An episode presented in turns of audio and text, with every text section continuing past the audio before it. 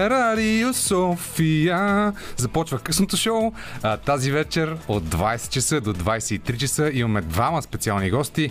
В първите два часа Манол Пейков, издател на страхотни книги и човек, който ходи да си взима депутатската заплата по къси е, гащи. След, за това го връщат. След 20 часа а, ще се настани той. Ще ви пуснем в началото малко музика. След 22 часа Явор Гърдев, режисьорът, ще бъде в а, това студио, за да говорим за президентството, за президентските избори и аномалиите по повод театралната му постановка на Опашката, романа на Захари Карабашлиев. Останете с нас. Радио София. Късното шоу с Даниел Ненчев.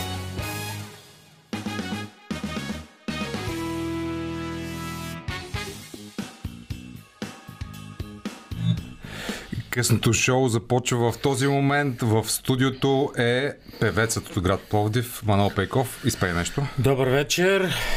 Давай. а, Luna gardenia de plata que en mi serenata te vuelves canción. Hoy que me diste cantando, me beso llorando mi desilusión. Calles bañadas de luna que fueron la cuna de mi juventud. Vengo a cantarle a mi amada mi luna plateada de Michel Ajú. Vengo a cantarle a mi amada mi luna plateada de Michel Ajú.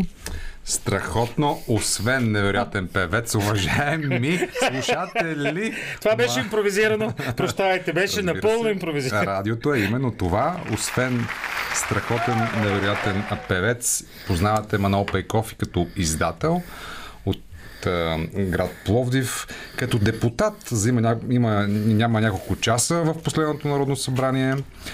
Като също така много приятен и интересен събеседник винаги. Ето току-що, преди да дойда в студиото, прочетох твоето писмо в проекта 12 писма mm. до 12-класниците, до абитуриентите, до 18 годишните. Там ти разказваш твоята лична история, как не са те приели литература, или всъщност какво си кандидатствал? Българска филология, може би. Българска, английска, м- м- журналистика, всички неща, които кандидатствах тогава, С литература. бяха с литература. Тя беше опорна точка. И двойка.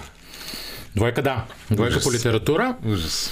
Влязох в казармата, защото на всички други изпити те нямаха значение. Иначе по английски имах 5,50, но по литература двойка на Йордан Йовков. Влязах в казармата и като излязах втори опит и пак двойка, да ти кажа Дани, този път на Ботев. Сега, доколко е било справедливо, винаги мога да твърдя, че са ме изиграли, но много е възможно пък и съм си бил за двойка, знаеш ли? Бе, то младше някога се заяждали за правописните грешки най-вече. Примерно, ако имаш не, там... не беше това. Не? Много беше интересно. Значи, пишеше... М- аз отидах да си видя работата. Пър- първия път пишеше... Двама души бяха проверили, което беше, между другото, противоречеше на закона и аз затова до 21 септември, когато ме взеха, на 22 ме взеха, не знаех дали ще вляза изобщо в казармата, защото бях написал жалба, понеже беше задължително да има арбитраж, Да. ако има ако имаш двойка Така. или пълна шестица, ага. трябваше да има още един човек арбитър. Тая година бяха пуснали наредба, че няма да има арбитраж, обаче наредбата е подзаконов акт. Т.е. не може с подзаконов акт да, да направиш нещо, което е противоречи на закона. И много интересното беше, че от тия двама, които ми го бяха проверили, единият беше ми задраскал половината работа, без конкретни промени. Само тук там е някоя запетайка задраскана. И беше написал, може би женски беше почерка, груби лексикални грешки, непознаване на темата, та, та, та, та, та. Втория с зелен химикал нищо не беше. Никъде нямаше нито една бележка. Една единствена корекция имаше и тя беше една зачертана запетайка с червено. Той беше зачертал с зелено-червеното. Това беше единствената корекция и само се беше подписал. Само припомням, че тогава даваха по 50 стинки за проверена работа. Тоест те работиха за норматив. И нищо чудно човека, като е видял надраскана работа, ам, да е решил, че няма какво, просто минал я е по диагонал, тук там е нещо е погледнал. Така че реално един човек, а, който е решил, че работата ми не става, е определил съдбата ми. Тогава и съдбата ми беше да отида в казарма и след като излязах от казарма, да вляза в Американски университет и аз в известен смисъл съм благодарен. С други думи, човек не знае никога едно, както казва Кормак Макарти, едно зло от какво по-голямо зло ще го предпази. Точно така. Точно така. И това споделяш ти в mm-hmm. твоето писмо. Никога не знаете от какъв по-лош късмет ви е спасил лошия ви късмет. Точно така. Това точно е точният цитат. А, а, всъщност, наистина, по ирония на съдбата, ти днес си лидер на едно от най-големите уважавани издателства в България. Жене 45, с повече от 40 турнета с световно известни писатели зад гърба си. По тази логика ти, освен че си издател си и туристически агент, шофьор, Всичко. организатор, преводач, актьор, литературен критик и конферансие. Всичките тези писатели, които си издал в България. 150. 150. И всъщност на повечето от тях, на звездите, ето, например, Дейв Егърс и на Едгар Керет и на кой още не, правиш турнета в България, водиш ги из България, в София, разбира се също, за да представяш тези книги, които издаваш. Самите книги те те намират, не ти тях, нали така? Специално някои автори са идвали повече от веднъж. Едгар Керет, например, толкова се люби в България, че вече е идвал пет пъти. Да. Щеше да дойде и шести, ако не беше пандемията. Когато издадох шестата му книга, просто а, го направихме онлайн. Но истината е, че това е едно от най-смислените неща в живота ми. Срещите с тези хора. И как да кажа, житейските репери, които ти поставят тия срещи, м- около 3 на година, между 3 и 4 обикновенно правя. И действително а, е невероятно колко малък бюджет е необходим, когато човек има съответния ентусиазъм. Казвали са ми хора от манички издателства, ама вие сте голямо издателство. Истината е, че Общо взето, целият ми, понякога целият ми бюджет е колкото да купиш билборд на карата за две седмици, примерно. да, нали? да, да. Въпрос на избор. Въпрос на избор как човек си инвестира времето, средствата, собствените таланти, ресурси, надежди за бъдещето и така. Аз така съм избрал правя. Ако продължа твоята риторика и това, което ти казваш за твоите писатели, които представяш, твой разбира се в кавички, е, че, например, аз знам за Израел, за евреите, за хората, които живеят в Израел, в Тел Авив, от Едгар Керет. Аз не съм ходил там. Да, Аз да. чета тези разкази. А сега вече и от Сруя Шалев, защото току-що ти я подарих. Сруя Шалев, Болка, ще кажем и за нея. Но ето, по време на пандемията, аз гледах документалния филм за Едгар Керет в фестивала Master of Art онлайн. Mm-hmm. И някакси свързах тази цялата история с разказите, разбира се, които съм чел, с многобройните истории, които той разказва и в литературен формат, и в документален, и в интервютата, които ти разбира се, организираш. Маноле, гостувал си ми десетки пъти в БНТ в Деня за почва култура и в България, Онер и в Дарик и къде ли не. А, ето сега и в късното шоу. М- защо те поканих? Защото винаги имаш хубави книги, които издаваш, защото можеш да говориш за културни политики, като част от последното Народно събрание, в което, разбира се, можем да обсъждаме до безкрай, с обратен, с позитивен и с негативен а, а, знак, разбира се. Но наскоро имаше един много симпатичен повод за дискусия и за отправна точка за, за разговори, за размишления. Ти отида да си вземеш заплатата като депутат в последното Народно събрание и не те пуснаха на входа на администрацията, защото не беше подходящо облечен. Така беше. Но, но, но трябва да си честен и да признаеш, че така. днес дойдох с костюм и вратовръзка и понеже ти закъсня за предаването с две минути повече от мен, си свалих ризата, понеже цял ден я носих и сега съм с тениска, но съм с официални обувки с дълги панталони, така че моля те, реабилитирай ме пред нашата публика. Реабилитираната веднага, плюс това, плюс това тениската е с Daily Mirror, с Financial Times, с The Independent, Телеграф. Това е същата тениска от този ден, но е права. Журналистическа, но панталоните са дълги, уважаеми слушатели. Но сега една изненада за вас, уважаеми слушатели, както и за самия Манол. Ще пуснем една анкета, която направихме с слушатели, с м- хора от град София, не от Пловдив, разбира се, не от провинцията, които ги попитахме какво мислят за тази ситуация. Служи си слушалките сега, Добре. ако имаш тази смелост Това и ли е? ще чуем тази анкета а, точно сега. Одобрявате или не одобрявате правилата на Народното събрание, че не можеш да получиш заплатата си там като депутат, ако отидеш по къси панталони? Тоест, ако отидеш по къси панталони, трябва да плащате. Ако отидеш по къси панталони, не те пускат да влезеш. Одобрявам го, тъй като парламентът е институция, която трябва да се ползва с уважение и хората, които влизат в нея, съответно трябва да имат нужди етикет и дрес-код, който подобава за институцията. Следователно бих подкрепил да не се допускат депутати в неподходящо облекло. Да, Защо? защото е официално място, трябва да има някакъв дрес-код, както в банките, например, служителите са с дълги панталони мъжете, съответно жените не могат да са съвсем къси коли. И трябва да има някакви норми. Ами одобрявам го, защото според мен показва уважение, да се облечеш уважително, така че одобрявам. Одобрявам. В Народното събрание е официална институция. Хората трябва да ходят добре облечени. вътре. В смисъл да имат да спазват етикета. Трябва да се спазват а, а, юрисдикцията на конкретната законова норма. Да, одобрявам, а, защото според мен трябва да има някакъв дрес-код, най-малкото заради уважение към останалите. Смятам, че щом е установен дрес-код, нали, както е а, нормално за една такава институция, той трябва да бъде спазван. И също така съм на мнение, че човек трябва да се обича спрямо позицията си. Ако е на по-публична позиция, на по-отговорна позиция, той би трябвало да отиде с нали, облекло, което не е къси панталонки, ами да кажем поне спортно, елегантно, нали, или смарт casual, както се казва.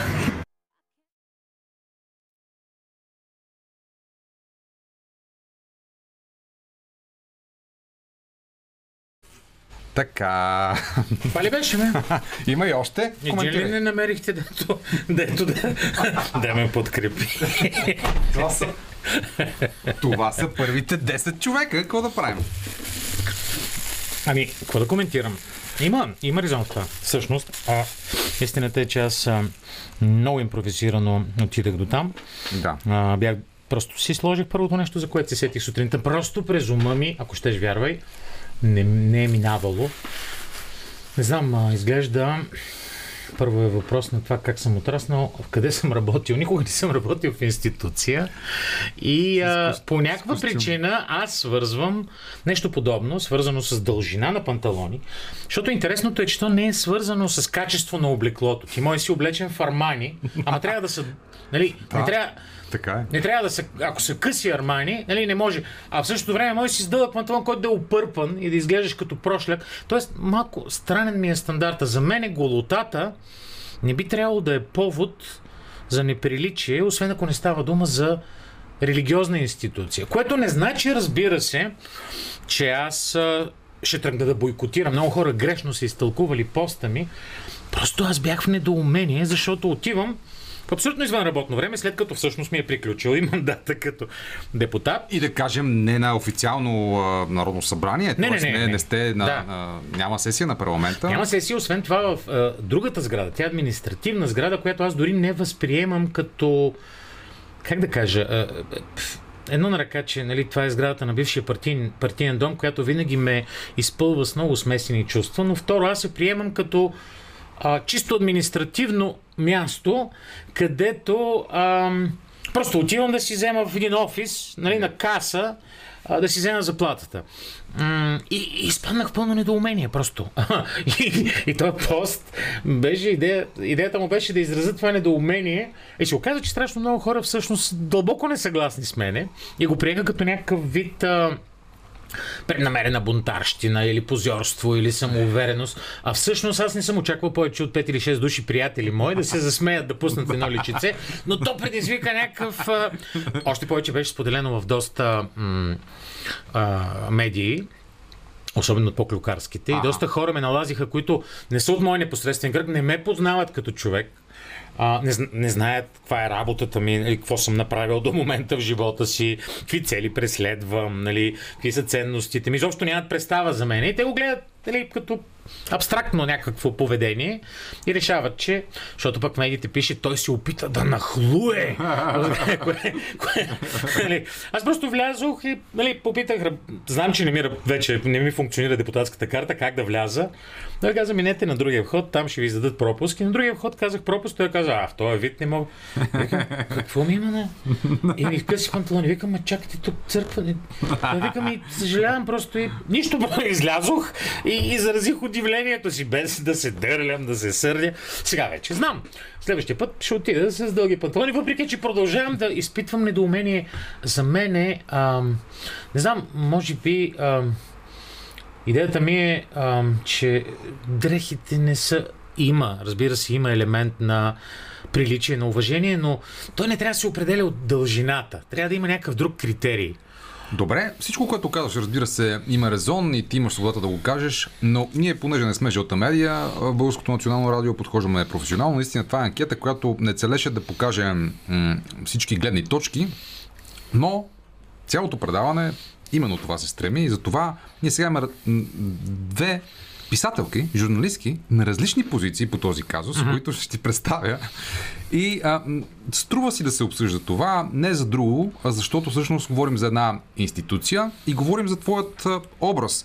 Аз не случайно те представих с това, което се занимаваш, разбира се, но казуса си струва да се обсъжда, а, защото е повод за разговор. Ето виж, докато говориш, ти разказваш и за пратения дом, който имаш смесени чувства, в който се помещаваше за Да, кратко, другото, например, е, парламента. в другата, сграда, в другата сграда нямаше вероятно, т.е. щях да изпитам някакъв е, респект вътрешен, може би, и, и може би поне ще да ми мине през ума, Да, че в този вид облечен пък може и да има проблеми.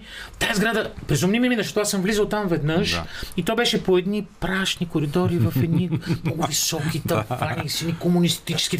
Просто аз се възприемам като нещо много студено, отдалечено от мен и нещо чисто административно. Не знам, това, са, Да. това са просто разсъждения такива Да, да. в движение, нали, което естествено, пак се връщам към темата, не означава, че институцията като такава не трябва да бъде уважавана. И разбирам това, че много хора смятат, че късите панталони са някакъв жест на неуважение, въпреки че за мен вътрешните неща винаги са били ключови, а, намеренията са били ключови, а не, а не одеждите, не облеклото, не опаковката. Разбира се. А, още повече по-големия абсурд на ситуацията е от факта, че ти трябва да дойдеш до Пловдив, за да си вземеш заплата, която в София, която по всички стандарти на съвременния живот би могла да бъде преведена онлайн, да се приключва с този въпрос, а не да си губиш цял един ден да идваш за заплата. Но, все пак, за да продължим а, а, още малко по този казус, още 5 минутки, а, ще пуснем две мнения. А, първото е на журналистка, писателка, която е сертифициран експерт по етикет. Тя се казва Мария Касимова има какво да ни каже. Mm-hmm. Да чуем първата част с нея. Така, начина по който се обличаме е изключително важен, защото хората първо ни възприемат точно по, според визията, по начина по който изглеждаме. Самата институция изисква уважение, а то се показва според това как сме избрали да изглеждаме. И това не са просто мои думи, това е правило в дипломатически етикет, от който се ползва и политиката. Всъщност мога да дам и много конкретен пример. Ако да кажем, поканиш на сватбата си, избрал си тя да бъде в красив и много луксозен ресторант, петзвезден ресторант, кристални полилеи, посуда и така нататък. Така. Поканил си гости и някой от тези гости, дори твой приятел, идва да кажем с спортни дрехи, анцук или покъси панталонки и голи гърди. Ще го Аз върна. мятам, че да, никой няма да го стане приятно, защото това ще го изтълкуваш най-малкото като неуважение към твоя повод, към начина по който ти си избрал да празнуваш своето събитие. Всъщност аз самата си имам един такъв много отвратителен пример. Никак не обичам, когато отида на ресторант на морето, примерно на плажа, и само защото той е на брега, на плажа, примерно е обяд или така някъде към 5-6 часа, някакви мъже свърбат едни супи, режат едни пържоли, ръфат едни салати, по къси панталонки и голи гърди. Чисто нехигиенично изглежда. А, считай, Всъщност, щом на вас жените ви изглежда нехигиенично, считайте на нас мъжете как ни изглежда.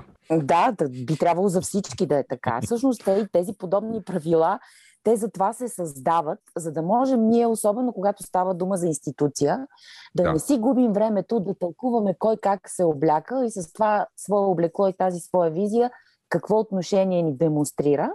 Ами напротив, рамката имаме, знаем я, институцията, мястото, събитието, аудиторията, която е там, са подсказали каква трябва да е там и оттам нататък ние се фокусираме само върху това какво се случва, върху самата експертиза върху повода, за който сме се събрали.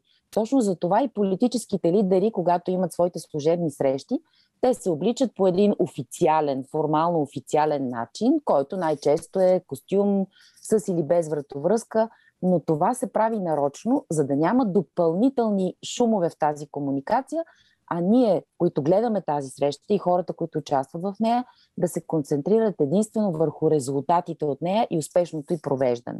Всъщност да. това е смисъла.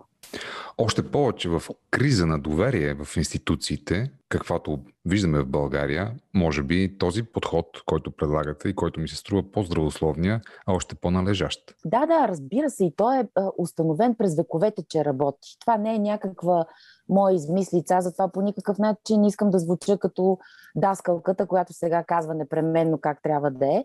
Всъщност етикета и а, кода в обличането е нещо много удобно то наистина ти дава възможност да премахнеш всички грешки в комуникацията и да се концентрираш върху основното послание. И това е проработило още от времето на крале и кралици, векове назад. Няма да се връщам чак дори царите, но дори и там, дори древните гърци, древните римляни, по-късно един Луи 14, който изключително много залага така на етикетната норма. След това кралица Виктория, която всъщност по нейно време се създава, можем да кажем и така бизнес етикета, с формирането на средната класа. И тези хора, които са дошли реално от низините, представяме си един Дикенсов герой, който пиянства в кръчмата, но от някъде му дошли някакви пари, успява да се качи на кораб, да иде до Китай или до Индия, да внесе какао, чай, порцелан, захар. Ами той тази стока трябва да я продаде на някой. И този някой най-често е човек, който е близко до кралицата, който има някакъв бизнес вече или някакви финанси. Съответно, той трябва да има по-низки такси, за да може да продаде добре. От друга страна пък и високо поставената класа също има интерес този човек да си даде парите в кралството. Така че с формирането на интереса, и ние като журналисти го знаем, че всяко нещо в крайна сметка опира или до пари, или до пари, или, пари, или любов. Винаги да. в основата на някой проблем стои това, колкото и да се рови. Да, ето човека беше отишъл за пари в случая. Ето, да, точно така. да, ще чуем още малко от Мария Касимова, но преди това какво би отговорил? А, Самият Манол. Само един коментар имам. Абсолютно съм съгласен с нея. Обаче има един ключов момент тук, който леко се разминава. Тя дава пример с това как би се почувствал, ако някой дойде на сватбата ти. А, обаче това не е правилен пример. Аз също смятам, че хората наистина заслужават респект и ако отивам на официална среща, не би ми хрумнало през ума. Mm-hmm. Говоря за политическа среща, да, нали, да се облика по този начин. Въпросът е, ако, а, някой, ако, когато отида да ти купи подарък за сватбата, трябва ли се обличе с официален костюм, за да купи подарък? Това е въпрос. Също може да има аргумент против и за. Може би, нали, магазинът, от който се купуват подаръци е толкова луксозен, че няма да го пуснат с късигащи, но въпросът е редно ли е или не, той да трябва да си подготви специално облекло, за да отиде да купи подарък за сватбата ти. Тоест, малко, малко по-различен е. Е леко, е леко фокуса е изместен. Иначе, така. Така е. Това, което казва тя е напълно резонно и аз съм напълно, напълно съгласен. Просто в случая докато бях в парламентарна зала и, и презумно ми е минало да се облика по друг начин, освен а, нали, с а, някакъв елегантен дрес код с костюм, mm-hmm. въртовръзка, която по някой път свалях на 6-7 час, защото имахме две заседания, които едното 9, другото 14 часа. Макар, че само 9 дни продължи, имахме тия да. ужасно дълги заседания. Но отивайки за нещо супер периферно и супер странично, оказва се, че уважението всъщност е дължимо към сградата, а не към хората, което мен ме хвърли в страхотна почуда и продължава да ме хвърля в размисъл дали е правилно да е така.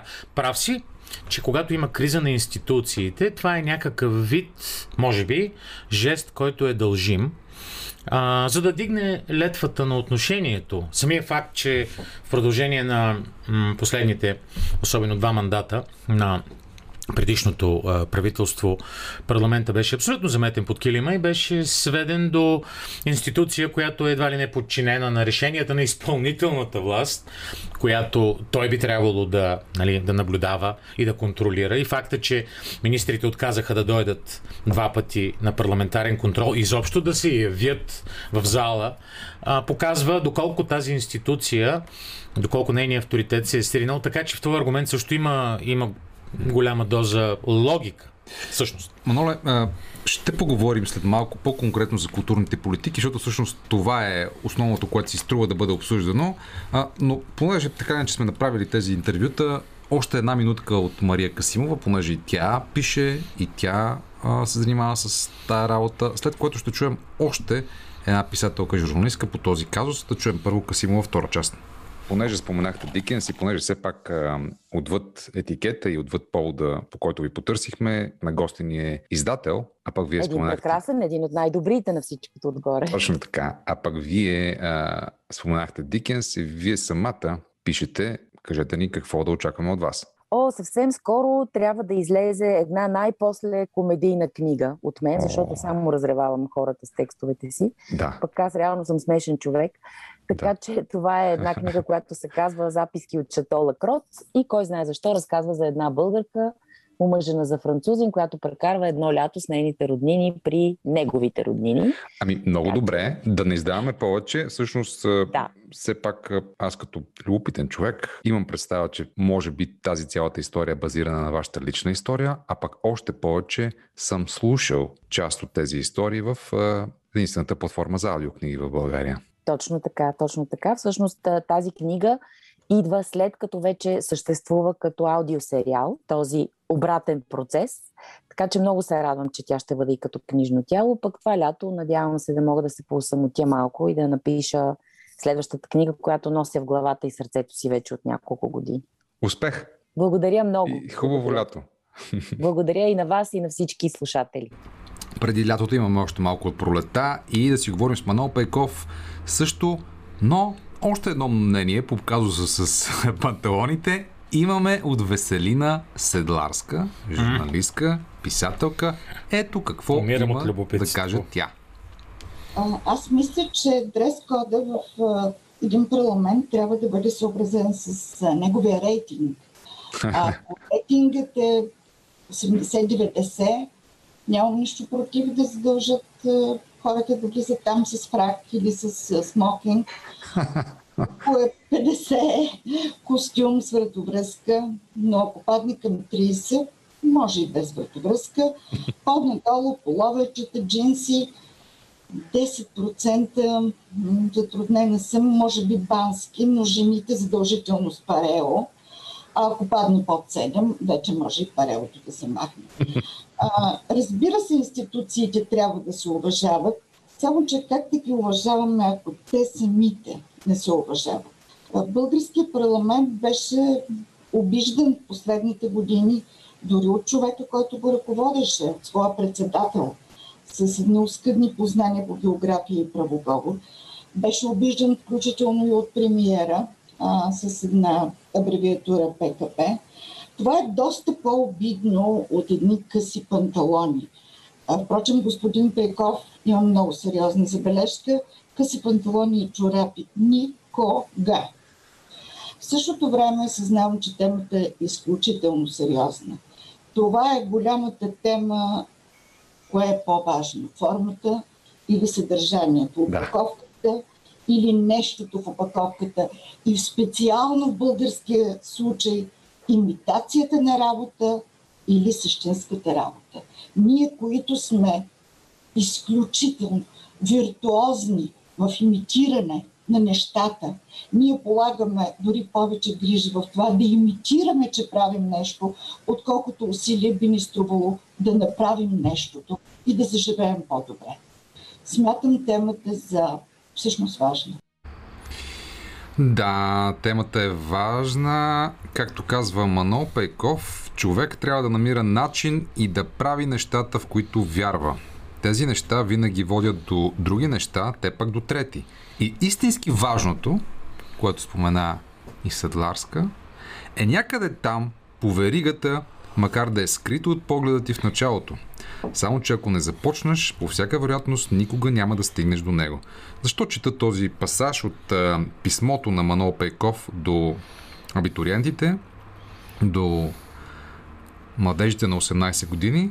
Защото всъщност важното, което прави Манол Пейков е, че дарява своята заплата като депутат за Националния център на книгата. Важното, което прави Манол Пейков, е, че когато издава книги, включително на непопулярни автори, включително на автори, които не се котират, той дарява част от книгите на библиотеки, дарява ги на хора, които не могат да си ги позволят.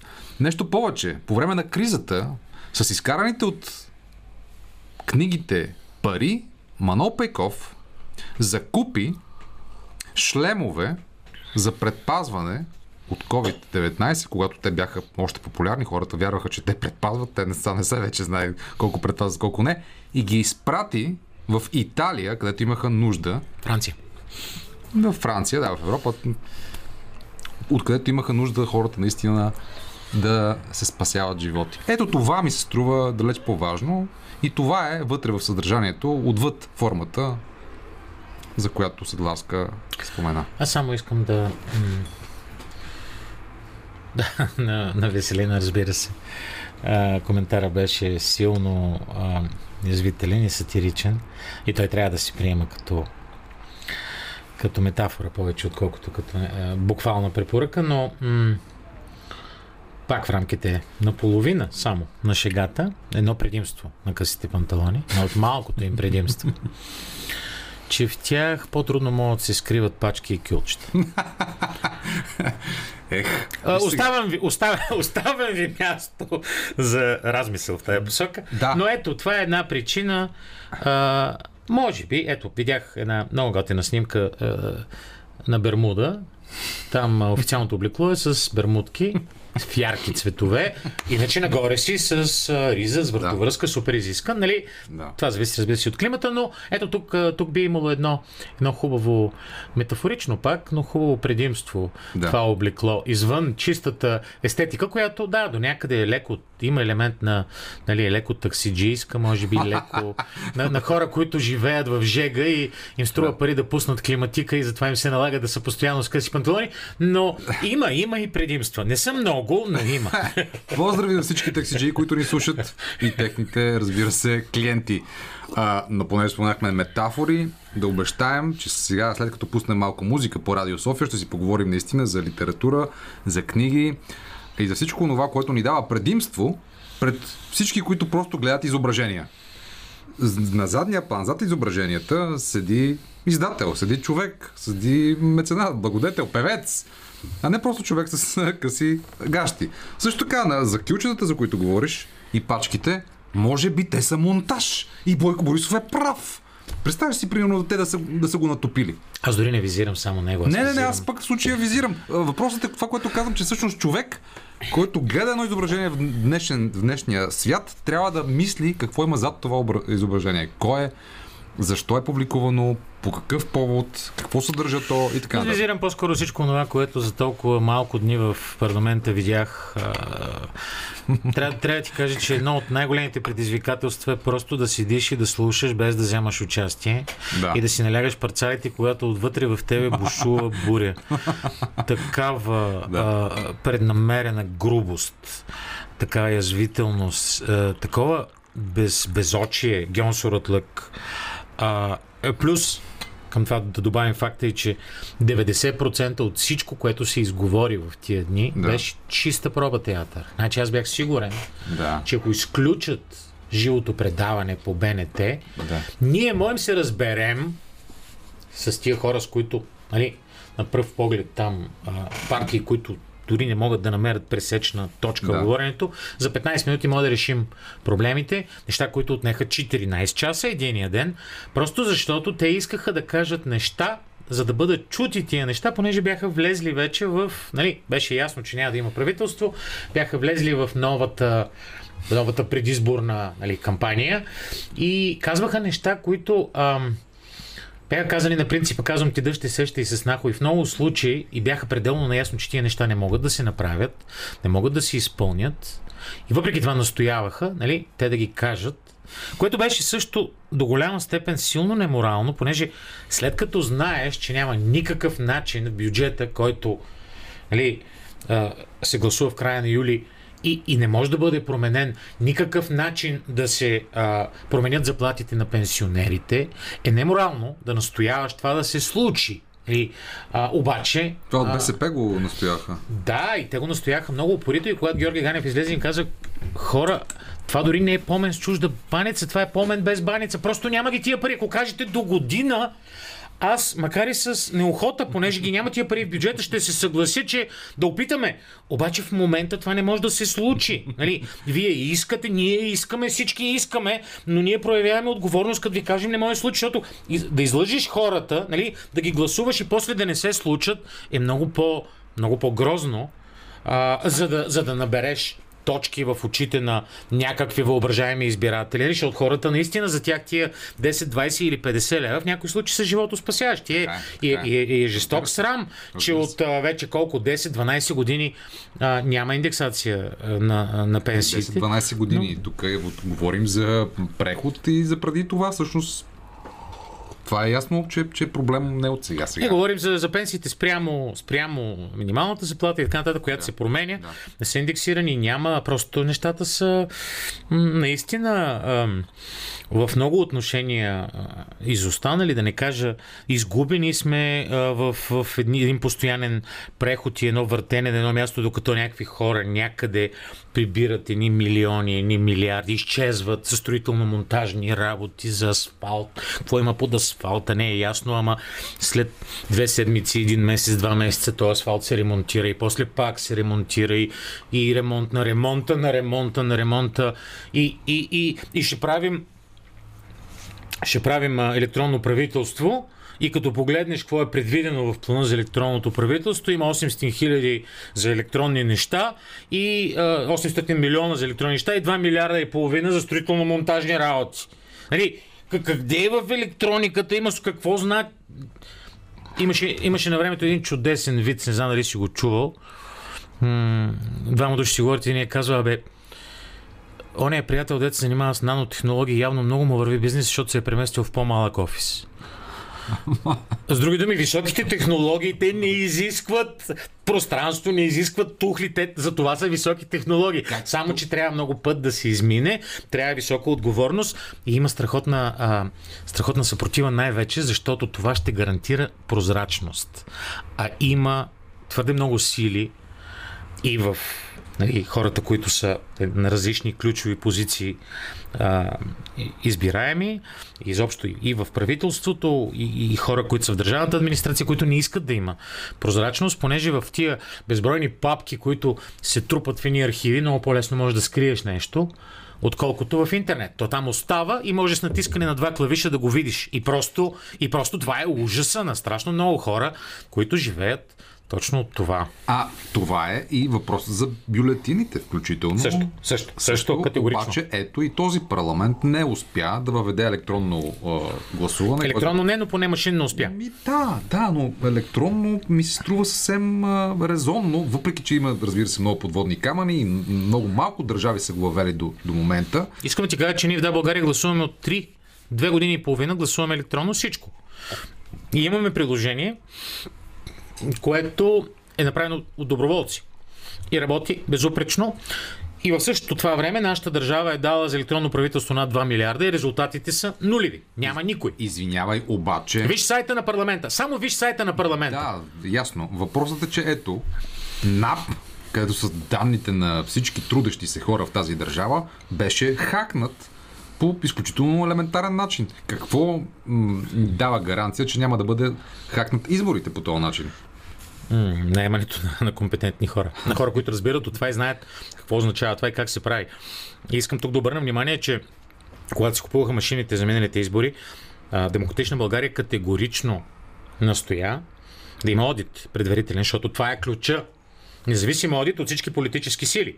Това е ключа, че тези данни отиват на място, където нали, това нещо може да бъде проконтролирано и не може да има а, никакъв вид манипулация. Той одит не се случи, понеже понеже онези хора, които са мнозинство и все още са мнозинство в парламента, е, аз ги наричам мнозинството на прокурора, защото при гласуването за прокурора се видя, че това са трите окупани сили, ГЕРБ, БСП и, и ДПС, които иначе изглеждат ли, че са в съвсем три посоки, като Орел, Рак и Штука, но когато опре до такива ключови теми, те бранят като матросовци, бранят амбразурата, надзота и застават и с гърди, и с тяло, и с всичко. И просто не се, не, се, не се стига до това, не се стигна и до електронно гласуване. И аргументите бяха абсурдни. Аргументите бяха на хора, които живеят в минали епохи. Просто не една държава като Естония не само го направи, тя направи пълно прозрачно електронно правителство, ами го дарява на други държави. Финландия, например, се опита да си направи собствено електронно правителство, разбра, че е сложно. Взе го от Естония и Естония имат неправителствена организация, която им помага на финландците да го интегрират. Но това изисква на всички нива. Не може да се направи на парче. Не може само в КАТ. Не може само в НАП. Не може само в Министерството на туризма или в Министерството на енергетиката. Трябва навсякъде.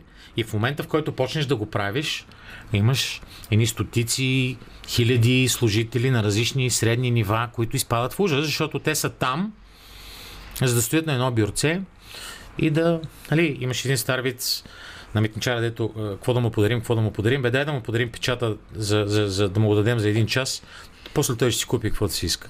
Общо ето това е, това е идеята на доста служители. Идеята е, нали, че те трябва да вземат нещо, нали, от нищо да направят нещо, благодарение на позицията си, позицията на влияние. И това е много е проядена държавата от такъв тип мислене и ще отнеме много време, а, за, да се, за да се прочисти. Това са едни Авгиеви обори страхот, страхотевични.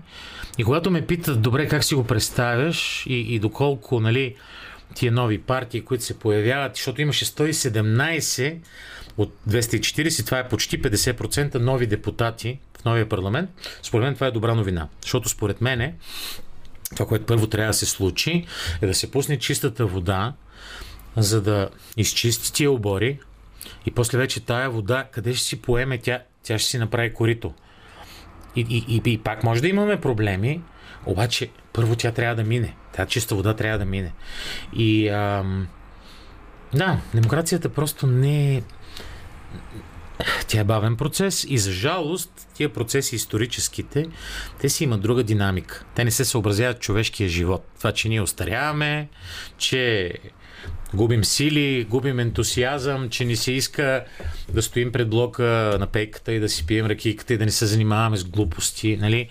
А, просто някой, някой трябва да носи кръста и трябва да тласка нещата напред и трябва да вярва. Най-вече трябва да не се губи вярата, че за нас не е, за децата ни, за внуците ни, но това трябва да се случи. И не е чак толкова сложно по дяволите. Нали? Има едни неща, които са някакси, например, прозрачността, почтенността. И това са абсолютно крайъгълни камъни на държавното управление.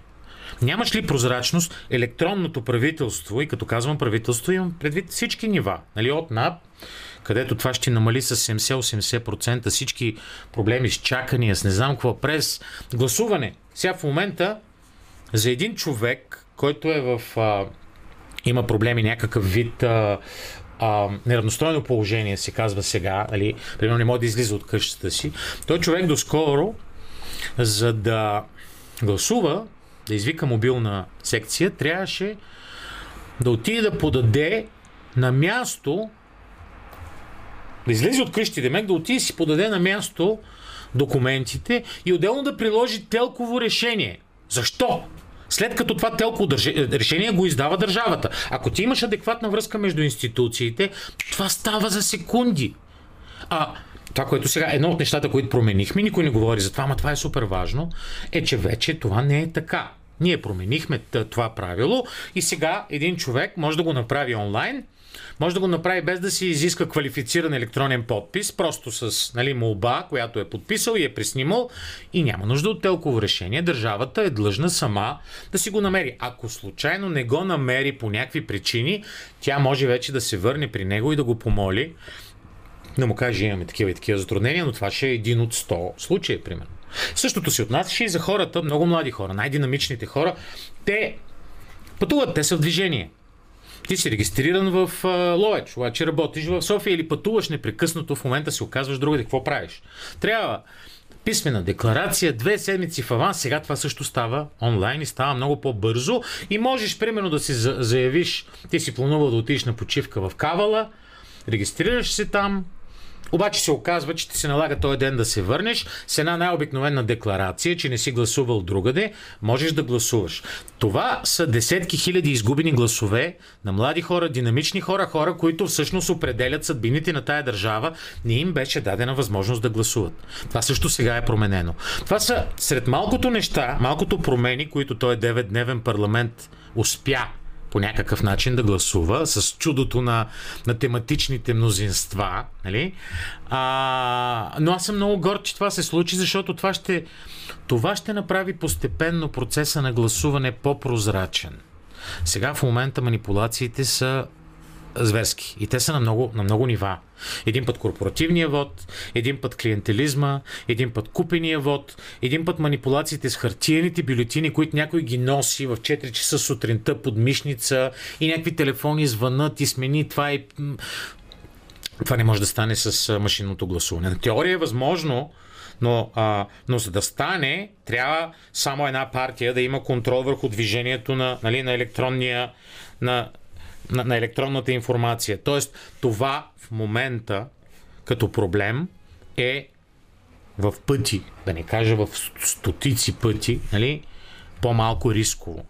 А, и мисля, че всички тия неща падането на тавана на ограничението на секциите в чужбина. Е, това са супер важни и ключови неща. Хората в чужбина са наши сънародници и те имат същите права, каквито имаме и ние. Не може ги караш да чакат на опашка, първо да пътуват по 3000 км, нали, защото няма, няма секция при тях, защото си стигнал тавана в Великобритания, бяха открити 35 секции. Според броя заявления трябваше да са с 53 повече. 88 трябваше да са. И бяха 35 и хората пътуваха за щатите, па въобще да не говоря за какво става дума, нали, хора, които от Чикаго пътуват до Сейнт Луис или долу до Тексас, за да, за да гласуват. Това е, това е повече от срамно и, и е супер важно. Не е за мен важно тия хора дали ще гласуват за има такъв народ, за демократична България, за ГЕРБ, за без. Въпросът е, че те имат право да упражнат правото си а, на вод. И ти искаш да държиш тази пъпна връв между, между, между родината им за която те са готови на всичко и аз, аз знам каква е носталгията на тия хора. Една от причините, между другото, те да гласуват за именно за Слави, неговата партия, е, че той обикаляше и правеше концерти за тия хора и играеше по тънката им струна и действително стигаше до сърцето им, защото е, носталгията е смазваща, когато живееш в чужбина. Току-що идвам от представяне на една книга на един музикант Петко Славов, който е свирил в Норвегия години наред и той разказваше за какво става дума. Ти си успял, ти си всякакъв, ти си такъв, онакъв, доктор, бизнесмен, не знам какво, обаче сърцето ти се къса от носталгия носталгия, понеже понеже детството ти, онова от което тръгва всичко, е, е в България. Да. Така че всички тия неща, всички тия стъпки, мънички стъпчици макар, които успяхме за тия 9 дни култови в парламента да изминем. И аз съм сигурен, че след време той е 9-дневен парламент ще се превърне в нарицателно, както казват 6-дневната война. Нали, не в смисъл, че беше война, а в смисъл, че е нещо важно. Кратко, но, но важно, краегълно за българската история. Мисля, че нещата след този 9-дневен парламент няма да са същите. Просто една нова енергия се, се видя и тая нова енергия доведе до малки стъпки, които обаче ще доведат до нови малки промени, които после ще доведат до големи промени. Както али, в историята, която преди малко прочете моята история. Едно нещо води до друго и трето и четвърто и някъде по този път ти намираш намираш истината и стигаш до нея. В това, в това вярвам и на това се надявам и смятам, че това, това е необратимо. Издателят Манол Пейков гостува в късното шоу по Радио София. Ще си поговорим повече за литература след 9 часа. Също така и за културните политики, които а, последното народно събрание подложи на дискусия. Останете с нас и след новините в 9. Това е късното шоу. Продължаваме до 22 часа с Манол Пейков, който сега ще чуете как пее Радио София. Що пък да не е пловди? Останете с нас, ще си говорим за книги само след малко. Радио София. Късното шоу с Даниел Ненчев.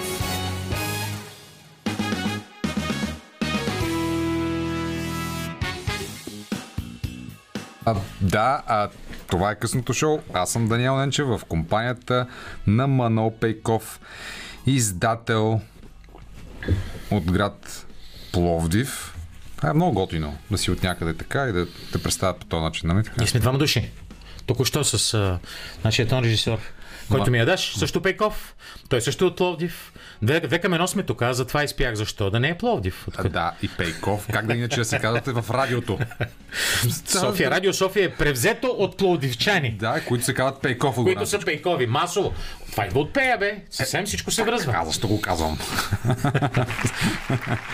Но, освен, че много добре пее Манол Пейков, издава чудесни книги. Ето, например, Дейв Егърс. Аз познавам този автор от а, неговата книга Кръгът. Кръгът.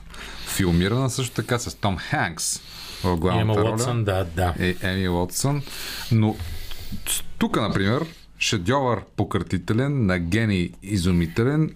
Какъв почин е избрал Дейв Егърс? Ще ми хареса ли тази книга? Това е първата му книга и според мен м- тя е по-вълнуваща от Кръгът. Кръгът е страхотно визионерска книга, но според мен в Кръгът а, а, чисто литературно героите са штрихирани. А, така, леко ми са картонени на мене, но понеже книгата е много важна и много визионерска и много крайъгълна за обществото, в което живеем. Нали, тя разказва за една просто да кажа в едно изречение за слушателите, за една а, корпорация, въображаема, която въплащава нещо сборно между, а, между Google, Facebook. Facebook и YouTube едновременно, които постепенно започват да наблюдават личният ти живот навсякъде, монтират камери и никъде не можеш да избягаш. Както в Китай. В известен смисъл, да, но още няколко стъпки по-напред. Това е кръгът. И това е една страхотна антиутопия. И в този смисъл му прощавам някои чисто литературни пропуски. Но тази книга, това е първата му книга, той е написана на 30 годишна възраст, тя е от Шедьовър 2001. пократителен на гений изумителен. Да, тя, е- това всъщност е един автобиографичен роман, който обаче е написан по много, по много интересен начин, много искрено. Първо има едни 25 страници как да се чете тая книга, с много шантави препоръки. А, казва ти, това може да не го четеш, това може да го прескочиш, тук има едни неща, а, пропуснати са само някои много вълнуващи секс сцени, които, нали, и са сменени имената на хората, които не искаха да знаят, че те участват в тия сцени.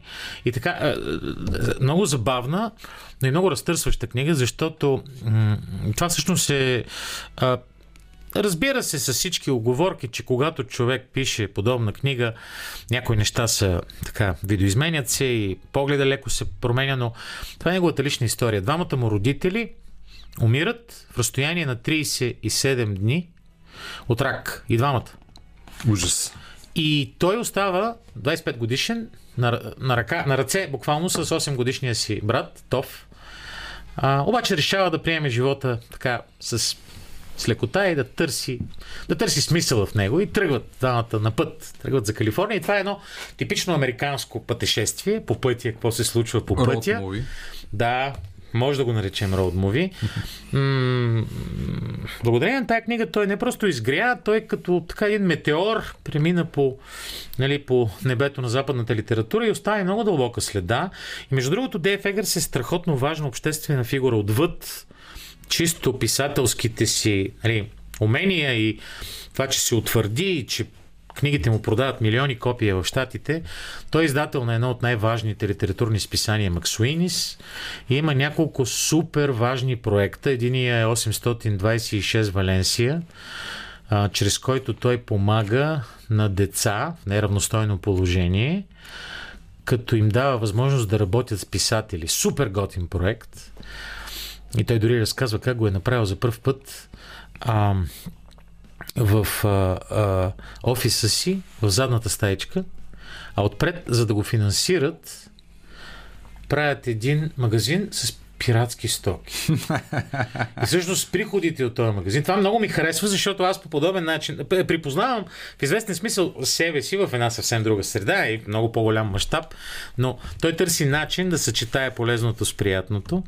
И след това това нещо го мултиплицира в 16 или 17 града в Штатите и навсякъде има уникален магазин. Единия за роботи, единия за пиратски дрехи, другия за е, настолни игри. Но винаги има нещо отпред на, в фасадата, което продажбите от него подпомагат този проект, който е с абсолютно идеална цел.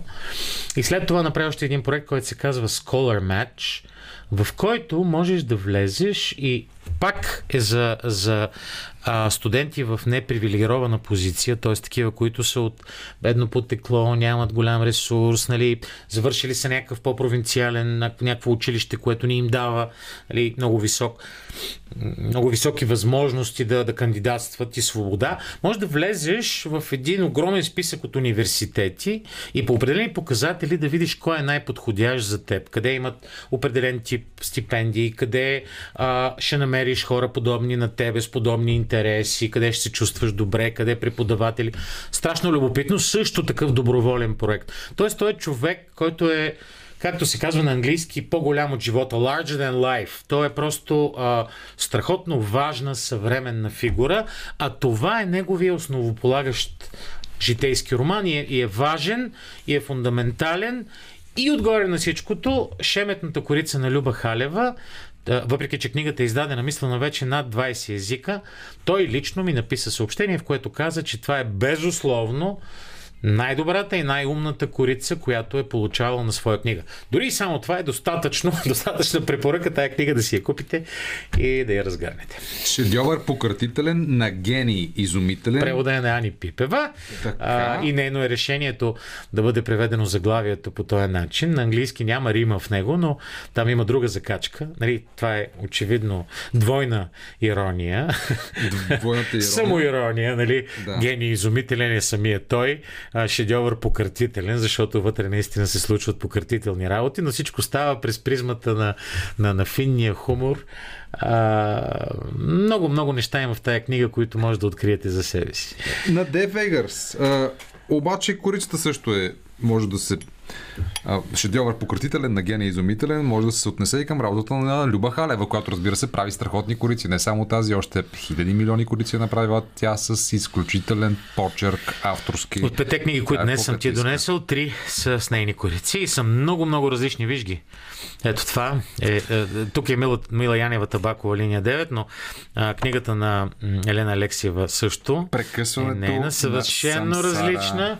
И тук имаш а, болка на Цурея Шалев, която е пък съвсем трета естетика. Тя пък е рисувана сякаш с, с маслени бои. Трите неща естетически изглеждат по с диаметрално противоположни начини, макар че три противоположности малко тук изглежда леко оксиморонно. Просто прозвуча, това е но трите са много различни и еднакво вълнуващи, според мен, страхотни корици. Добре, ето отварям книгата Прекъсването на Самсара от Елена Алексиева и пише на Дани, на, на Дани Ненчев от сърце. Щастливо четене.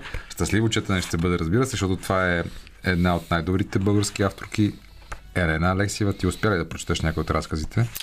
Аз съм съвсем в началото и няма да си позволя да я коментирам. Знаеш, че а, за българската част а, от а, нашите издания се грижи все още майка ми, както и колегата ми Краси Лозанов.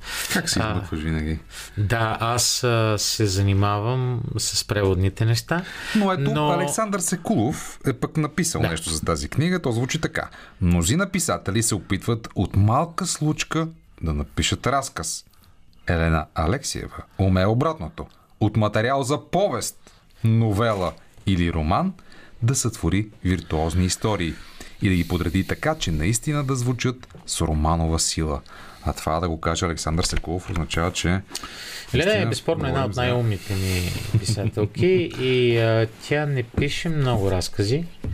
А, на времето обаче имаше една, един абсолютно култов сборник, читателска група 31, който до ден днешен се смята за един от най-вълнуващите и важни сборници така от 90-те години на само последните няколко поколения наши автори.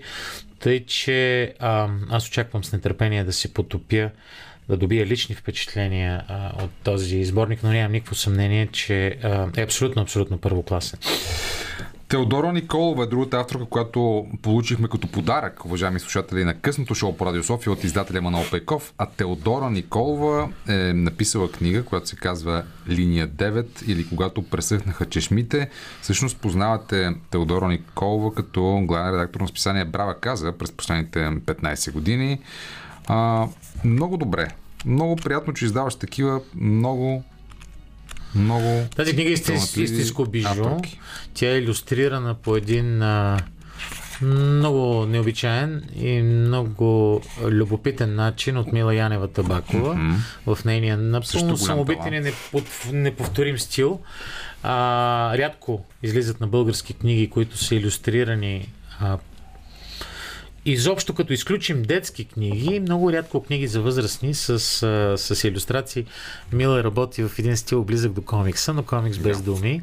И понеже това е една подаръчна книга, една книга за качка, това са, това са едни, как да кажа, една, един пъзел, от различни хора, които пътуват по една и съща линия с автобус номер 9, който накрая много особен начин, а, така елиптично се връща към началото и по много красив начин се затваря историята. Тя е мъничка книга, книга бижу, но мисля, че а, е нещо, което си струва човек да притежава, дори, дори заради уникалните иллюстрации, които а, така наистина и придават а, едно по-обемно, мащабно, ако щеш, леко кинематографично звучение. Колаж от акварелни фрагменти, линия 9 може да се чете като съвременно японско дзуихицу, изящният средновековен жар по пътя на четката или като социална мрежа. Героите населяват конкретен и същевременно измислен град. С нетърпение ще прочета тази история, е, защото харесва Интересно, много че този отзив е писан преди ние да а, преди ние да поръчаме иллюстрациите на Мила Янева Табакова, които са точно акварелни. Виж колко интересно. Сега си давам сметка, нали, че, че, че това съвпадение очевидно нали, четенето, моето четене като издател е много близко до четенето в този отзив. А, ще те питам и за други книги, които си донес и които издаваш, но преди това, а, моля те да ни кажеш есенцията от твоята кратка работа в парламента и с това да завършим политич, политическата тема, която обаче е важна в случая, за културните политики, които бяха наченати в това Народно събрание, които според теб са неотложни.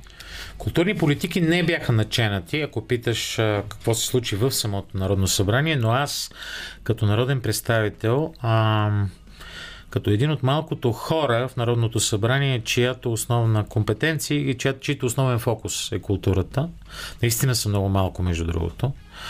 А, започнах работа и то сериозна работа с а, така. М- задължително трябва да имаш в екипа си много сериозни адвокати и, и, и компетентни хора от много области, не само от културната област, архитекти, примерно за недвижимите паметници на културата. А, но започнах работа по няколко законопроекта. И използвам в момента между царствието, за да продължавам да обсъждам и да работя, защото а, Добрият начин да се внесе законопроект не е просто да го напишеш на коляно, както стана с прословутата конституция а, на Борисов, която така и не се реализира, а да го обмислиш внимателно, да го дискутираш с всички засегнати лица, след това да направиш обществено обсъждане и когато вече го внесеш, той наистина да е обмислен и огледан от всички страни. Но Една от ключовите теми е а, паметниците на културата.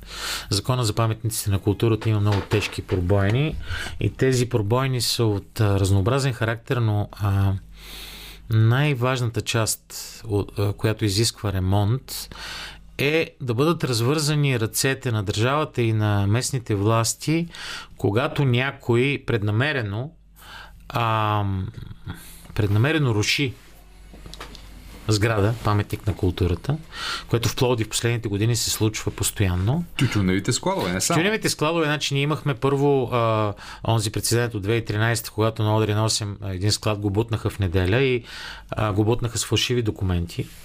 Че той не е паметник на културата и на другия ден се разбра, че е, но вече беше късно. Спряха да го бутат единствено по причина, че се събраха, може би, към 100 души плодичани, които направиха жива верига. Аз бях там. След това, година по-късно, изгоряха 4 склада, уж запалени от а, а, от някакъв беден човек, който живеел вътре с цигара, но всички сме наясно, че това е кьорфишек. След, след това, даже не след това, през цялото това време има още 15 или 20 склада. И тук говорим за складове по един декар, огромни складове, които са свалени покриви уж за ремонт, изоставени 7-8 години, се чака те да рухнат, защото по този начин се унивинява собственика. Той казва, ама аз не съм го бутнал, той си падна сам. Нали? Природните елементи, дъжд, сняг. Лошото е, че има пробойни в закона, защото принципно закона има положение, което позволява а, кмета да каже, а, давам ти примерно срок от 6 месеца да го оправиш и ако не го оправиш, аз ще го оправя и после ще изискам парите от тебе и дори а, самия склад може да бъде използван като залог или изградата, нали, ако не е склад. Което, между другото, е страхотна възможност. Лошото е обаче, че нито един кмет в България а, не е направил експеримент нали, това да го, да го случи а, и да видим какво ще стане. И ако един човек се осмели и направи такъв а, опит, ще видим де-факто според мене ще има лавина от последващи резултати, защото ще се стреснат тия хора, които в момента се чувстват безнаказани. Това са хора, които общо взето искат да бутнат тия сгради, защото това са вехти сгради, сгради, които са предизвикателство, сгради, които може би ще е по-скъпо да бъдат реконструирани и възстановени. И много по-лесно е да дигнеш отгоре някакъв стъклен мастодонт, грозен като смъртта. А, обаче, това са сгради, които това е ДНК-то на наградени, ДНК-то на народени. Това са сгради, много от тях строени по уникални технологии, строени от италиански и френски архитекти. Складовете на Кудоглу са абсолютен, абсолютен шедьовър. Фасадите са, които само те са останали в момента, между другото, са абсолютен шедьовър и нищо не се прави там и има цели заградени улици. Давам Пловдив само като пример. Същото е. В София знаем колко много места. Същото е в цялата страна. В малките градове, пък като, не знам, Свещов, Лом, там, бедна ми е фантазията какво се случва или Вършец, нали, където култовата сграда на казиното, която уж е собственик на някакво министерство, мисля, нищо не се случва с нея. Това е друго нещо в закона. Ти трябва задължително да глобяваш и държавата, когато тя не си върши работа. С други думи, трябва да има постулат в закона, не само да глобяваш собственици, частни собственици, ами да глобяваш и държавата. Ако някоя сграда е нейна собственост и тя не се грижи, тя също трябва да бъде санкционирана. Освен този закон за културно-историческото наследство, кое е друго? Още две теми ни дай, които са... Закон за меценатството, който е абсолютно неработещ и де-факто хората не са стимулирани да подпомагат културата. Това е много важно. Закона за хазарта, а, който в момента по много изуитски начин е измислен, би трябвало българския спортен тотализатор да дава 10% от своята печалба за култура. Но? Но той няма печалба, защото така се извъртат нещата, че се дават пари за щяло и нещяло и накрая не остава печалба. Тоест тия пари трябва да се вземат от оборота. Може да не е 10, може да е 1%, но да е гарантирано, че някакви пари ще отиват за култура. Закона за репроправата. Не знам дали знаеш за него. Да, Репроправата са а, правата на възпроизводство на текст и те се отнасят до вносителите на а, копирна техника. И в цял свят тези хора дават 1 или 2% от печалбата си на а, авторите. Защото, де-факто, това, което се получава, и ние с теб го знаем, и всички българи го знаят, е, че много студенти, даскали, ученици, обикновени хора си снимат неща на ксерокс и то си снимат цели книги, защото им излиза по-ефтино. И по този начин ощетяват авторите, защото не дават и една стотинка на автора. Това са авторски текстове. А, в цял свят това е решено по елегантен начин. Процент, процент и половина, два от парите, които нали, печелят а, а, вносителите, отива и, и, и, и това е нормално, отива при носителите на авторско право и се разпределя. Сега, как точно се разпределя, вече е въпрос на, нали, на подзаконов факт. Въпросът е, че това в България не се случва и не се случва от десетилетия а, и трябва да се случи, но за целта трябва да се бръкне в самия закон за авторското право, който има много сериозни пробойни самия той. А, и, и, и преди да съм приключил, Националният център за книгата е една моя много важна битка, липсата му и изобщо липсата на национални центрове по изкуствата А, те бяха ликвидирани преди около две десетилетия. Остана само Националния филмов център. И в интерес на истината, филмовото изкуство е единственото в България, което що годе така а, закърпва това края и се справя прилично. Липсата на Национален център за книга, де-факто го има, но той не е държавна структура, ми е подопечна структура на НДК, което е частна организация, която в момента е в фалит и има компетентност, но няма бюджет. Тоест те са дали пари на някакви издателства, обаче тия пари ги нямат, за да им ги преведат. Обявили са, че ще им ги дадат, обаче кога ще им ги дадат, един Господ знае. В същото това време имаше един фонд култура към Министерството на културата, в който са обединени всички тия изкуства. Музика, танц, а, книга, театър.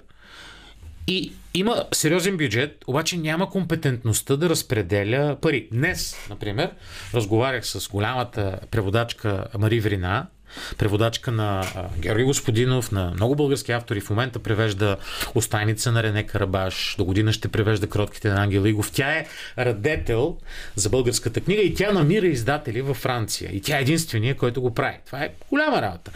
И тя ми каза, ами, май, май, вика, няма да може да издадем Остайница. И казах, защо? Ами, понеже фонд култура който принципно подпомага чужди издателства, кандидатстването е само на български язик. Те се оправдават, че е имало някакво изискване в Конституцията, че като държавна администрация трябва да е на български. Вследствие на което това малко издателство във Франция, която тя с 300 зора е убедила да го издаде, трябва да напише една да не говорим пък, че сами, самия документ за кандидатстване е до 34 страници. Да го преведе при заклет преводач, което във Франция струва сигурно по 40 евро на страница. И в крайна сметка, нали, да си изгуби това време, да инвестира тия пари и накрая да получи някакви други пари, които едва едва ще и покрият тия. Просто безумно е. Безумно е. Вместо българската държава да подпомага този процес, защото това е. Да, това е елементарно. Просто трябва да. Е, апликация. В цял свят е така. Аз съм кандидатствал като издател. Сега ще, сега ще почна да ти изборявам. Е, получавал съм от шведи, от дъчани, от исландци, от чехи, от а, ирландци, от а, хървати, от сърби. А, ще се сета примерно за още 10 държави. Почти си испанци. А, италианци. Нали, всички имат национални програми и няма нито една държава, която да държи. Единствената доскоро беше Испания, затова се отказах да кандидатствам с а, заклет превод и те го правят малко по имперски съображения, но Испания е Испания. Испания е така, една от големите, нали? Да. А, основното е, че просто това трябва да е едно примерно в, Тези държави дават в Финландия, в Швеция, в Норвегия, една страничка, която попълваш за 15 минути. Кой е автора? Кое е заглавието? Коя година е издадено? Колко страници е? Пет реда. Защо искаш да го издадеш? Кое е името на издателството? Там нататък те си намират информация за тебе. Какъв е проблема? Живеем в 21 век. Влизат в сайта на Женет и нищо друго не ми искат. И това става за 15 минути и после ми дават 10 000 евро, нали? Благодарение на това, че аз нали, а, а защо трябва да се обяснявам и да се аргументирам и да защитавам безкрай? Аз това го правя чрез своята дейност. Те могат да влязат да проверят колко книги съм издал, какви автори, къде съм ги довел. Интернет е фрашкан с информация. сайта ви е на английски. Защо да ме карат? Защо да ме карат? Ми дори да не, имаш Google Translate. Нали? В смисъл, да, да, да, това са елементарни неща. С други думи, българската държава създава преднамерени пречки поради глупост. Нали? За тия неща говорим. Трябва да има национален център за книгата, който да обединява тая компетентност, да има собствен бюджет, защото в момента няма. Ние до последно не знаем в Франкфурт на панаира ще се явим ли или не. И научаваме през септември, че сме получили тия 20 или 30 хиляди евро и през октомври трябва да се явим. Да, де, ама ти за да планираш едно такова участие, ти трябва минимум 6 до 7 месеца. Нали? И го правиш по най-загубения начин и тия пари отиват на вятъра. Той всичко се прави в последния момент, не се знае има ли бюджет, излагаме се пред чужденците, излагаме се пред самите себе си. А, Уважаеми слушатели на късното шоу по Радио София, говорим, разбира се, разпадам, защото това са важни теми за развитието на държавата ни културата ни, идентичността ни, въобще общуването ни с света в 21 век с издателя Манол Пейков, който в 99% от неговото съществувание до сега на този свят е издавал книги, работил е като културен менеджер, бизнесмен и сега в последните няколко процента, 0, еди колко си от неговия живот, беше депутат в Народното събрание с желание, може би, в един е, бъдещ момент, тези политики, за които говори и с които сега ще обобщим едно, две, три, да станат реалност. Закон за културното наследство, който да регулира това страхотните къщи и сгради да не се събарят, да има закон за меценатството, който да регулира взаимоотношенията в обществото така, че наистина който иска да помага на културата да може да го направи, да има държавна политика за издаването и превод на българска литература по света, тотото по закон разбира се, да дава някакви пари за култура и петото какво пропускам. А, Националният център за книгата. И Националният център за книгата. И, има още доста неща, между Разбира другото, и а, едно от тях искам да штрихирам съвсем, защото в момента се сетих за него и че е много важно. А, българските а, факултети в чуждите университети mm-hmm. в Европа. Преди малко ти казах, Има че Мари Врина Николов. е единствения действащ в момента преводач от Френ... Има още двама-трима, но те са българи. А, държава като Франция, 60-70 милиона население. Четящи. Където писателите са звезди. Четящи, да. Не са всички четящи, но милиони. Милиони хора четящи. Имаме един, един посланник. Окей, okay, трима, петима, десет да са, пак са страшно малко. Мари Врина в момента преподава в единствения университет във Франция, който има факултет с българистика. И ми каза, че а, преди няколко години е имала по 12-13 души нали, на първа година, което е добре. В момента каза, имам, имах 5 в началото на семестра и на края на годината остана един. А, и казва, какво правиш такъв момент? Нали? И тук почваме да превърта, защото аз си казах, какви проблеми имате? Тя каза ми, имам въпроси, нямам отговори. Нали? И тя задава въпроса какво се прави. Истината е, че държавата България трябва да се грижи за тия места, ма трябва да се грижи, и тия хора трябва да, трябва да ги позлатим. Нали? Мари Врина, имаш, бори се 6 или 7 години да й дадат българско гражданство. Хем е женена за българин и пак. Нали? Тези хора трябва да ги издигаме на пиедестал. Истината е, че нали, от елементарни неща, като това да им даваме книги безплатно за библиотеките, да имаме програми тук, които те да идват в България, тия студенти, млади хора, защото те се, човек се зарибява от среща с хора. Нали? Доведеш го в България, имаме близки култури, близка топлина в народа, страхотна природа, контактни хора.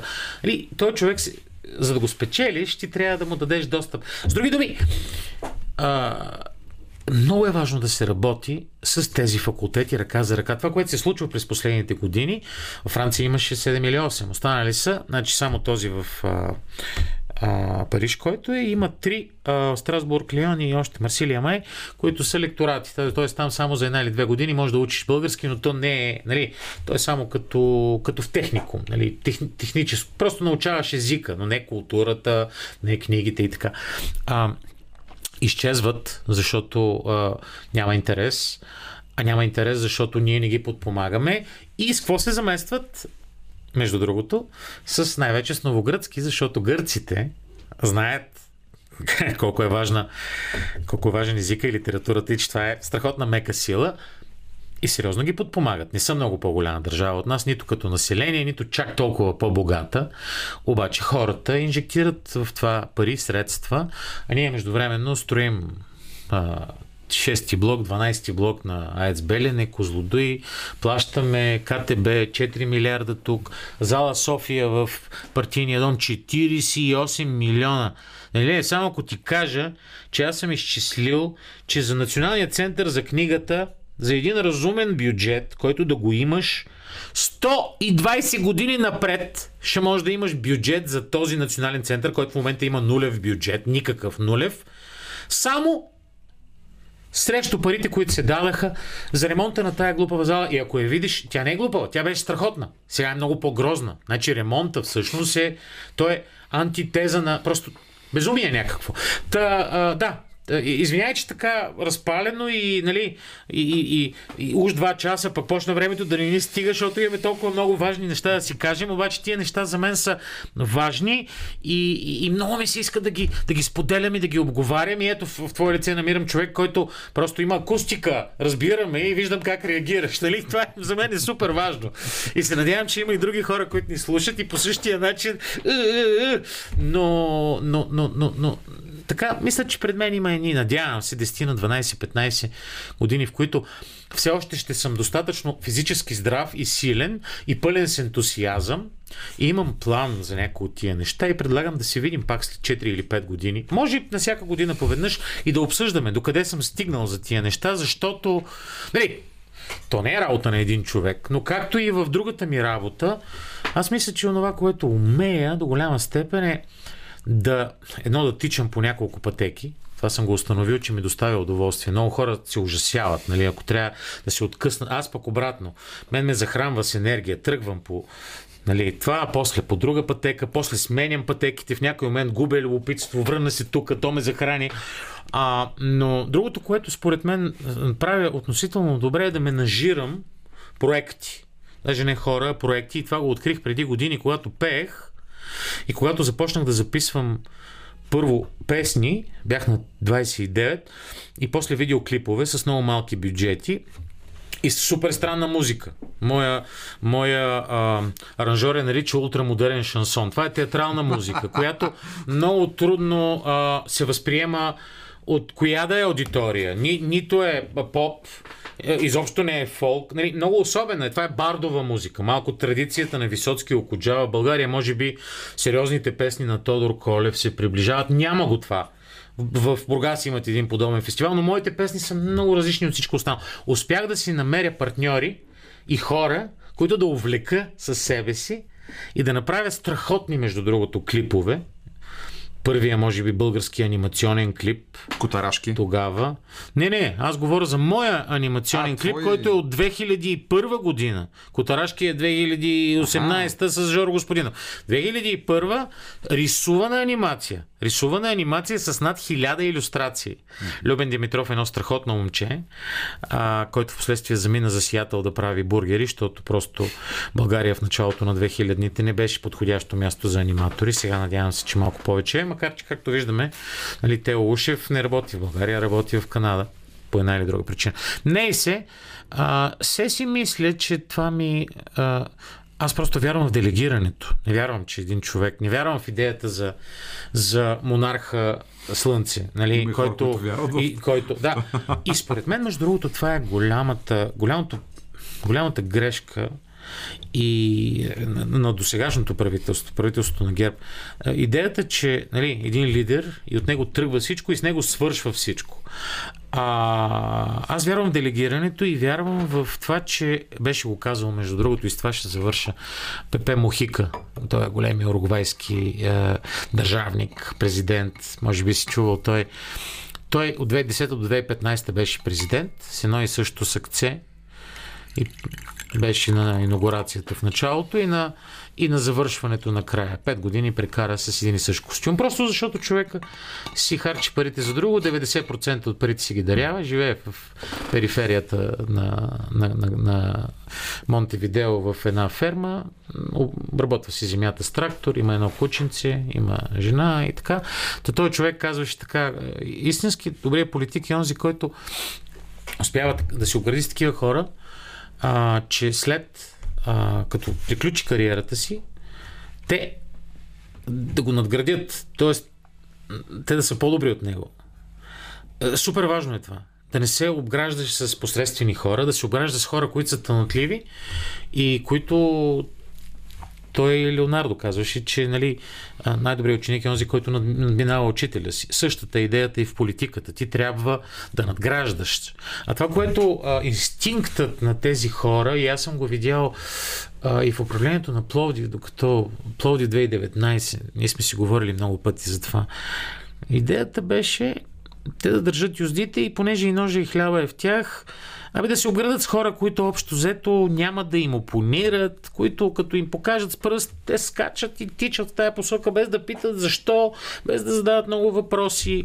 Дигат ръка, да, да, да, аз.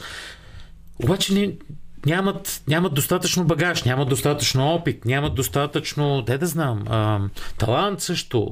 Хората на културата, защо Пловдив 2019 беше не кажа пълен провал, но до голяма степен не, не достигна там, де трябваше да бъде. Ами защото а, хората, които бяха хора на изкуството, те са свободни хора. Те са свободни хора. Зависимите хора не могат да правят изкуство и култура. А те постепенно изтласкаха между 2014 и 2019 тия хора в периферията, защото защото им държаха контра, разбираш? Да, а тук ще прекъсна и няма да се съгласа съвсем с теб. А, и, а, и трябва да пусна музика вече. Все пак един час говорим без да спираме. В Плоди 2019 актуално изследване сочи, че от инвестирани 20 милиона за събития в областта на културата са възвърнати в града Пловдив от туризъм, от хора, които идват специално за събитията, фестивали, опера Опен, Hills of Rock, какво ли още не. 400 милиона. Тоест, при инвестирани 20, инвестицията, сухите факти са това 400 ти показва, милиона. Това ти показва колко по-голям беше потенциала, защото това, което се направи, беше е, уви. казвам, че то не е малко. Ама виж, то в момента, в който ние спечелихме тая титла, защото аз бях и в отбора, който той беше от 10 души и после имаше втори кръг, други 10 души. Така, така. И аз имах късмета да бъда и в първия и във втория екип, т.е. години се работеше по това. То се знаеше в момента, в който го спечелихме, че ще има хора, които ще искат да дойдат. Ама тия хора сега ще завторат ли? След като те дойдоха и централният площад беше все едно след бомбардировката на Хановер. Нали? Беше в безумно състояние. Защо се започна работа по централния площад през октомври 2018, а не през 2014 или през 2015, след като се знаеше, имаше пари, но не се направи. Защо? Ама това са други въпроси. Предлагам сега да не влизаме в това. Пускам музика. Манол Пейков ни е на гости в късното шоу. Имаме още малко да си поговорим за литература време, така че една песен време и а, ще завършим този безкрайно съдържателен с страшно много думи, но смислени все пак разговор.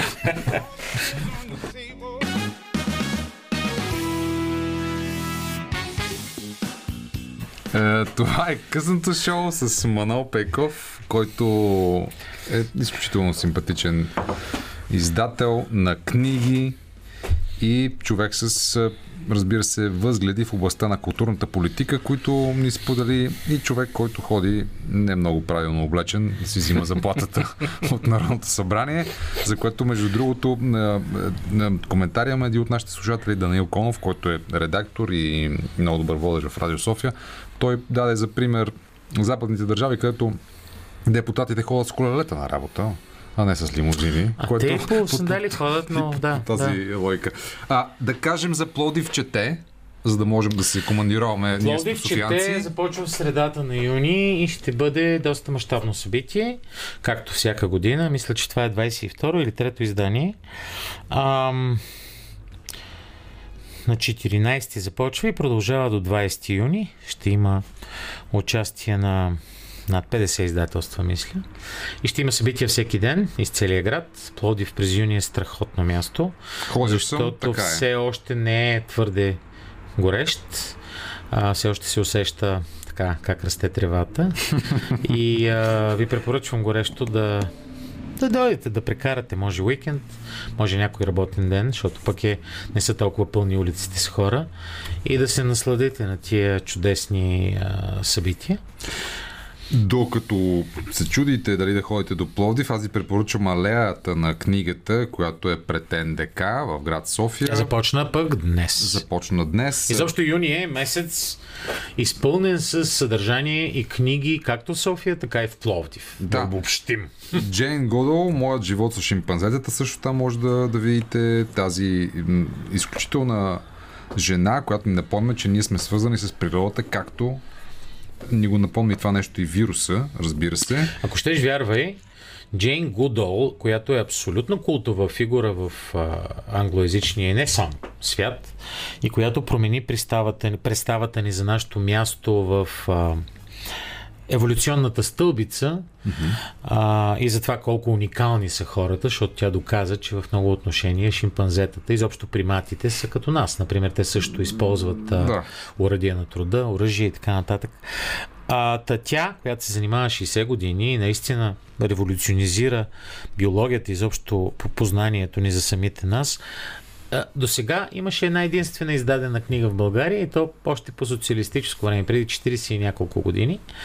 И тази книга м- успяхме да издадем буквално за месец, благодарение на акушерството, така да се каже, на Британски съвет, които а, доведоха, доведоха я виртуално Джейн Гудол. Тя, между другото, на 86, страхотна Да. форма е. На Софийски фестивал на науката. Да, не можа да дойде а, на крака заради COVID, но дойде онлайн и имаше страхотно мащабно събитие. Ние успяхме да издадем тъкмо на време и аз съм много горд с това. И няма да спрем тук. Ще издадем и а, още няколко нейни книги. На първо място Reason for Hope, а, Причина за надежда.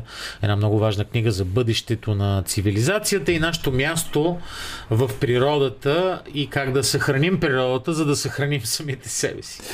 А, последен въпрос, понеже стана дума и за природа, и за книги, и за общуването ни с другите, и за съхранението на самата наша идентичност. Капка Касабова издавате също така. Последният ти роман, свързан с... Към езерото. Да. Езерото, не е случайно езеро. Към езерото, просто с него да кажеш... За тази книга да кажеш две думи. А... Последните две книги на Капка, първо Граница, която ние издадохме, Имаш една минута. А, и сега към езерото са обърнати навътре. Тя разказва в известен смисъл съдбата на собствения си род. Към езерото е посветена на езерата Охрид и Преспа, защото майчиният род на Капка е от Охрид. И поставя някои много важни въпроси. Поставя въпроси свързани с нашата идентичност, а, с това колко сме близки и в същото време далечни един от друг. Отговаря ли на много важния въпрос как да решим македонския въпрос? Не, не отговаря, но дава, дава жокер. Литературата не дава отговори. Тя, е, тя, е, тя работи по сократичния метод. Задава ти въпроси и те доближава до правилния им отговор. А така е правил Сократ на времето и се смята, че това е най-правилният метод на обучение. Не да наливаш а, в главата на човека правилните отговори, защото те са контекстуални. Въпросът е, трябва да зададеш правилните въпроси и тази книга задава правилните въпроси. А, и мисля, че ни прави по-мъдри. И аз много горещо я препоръчвам. Страхотна книга е написала Капка. Капка Касабова към езерото. Днес гост в късното шоу беше е, Манол Пейков. Очаквайте след 22 Явор Гърдев.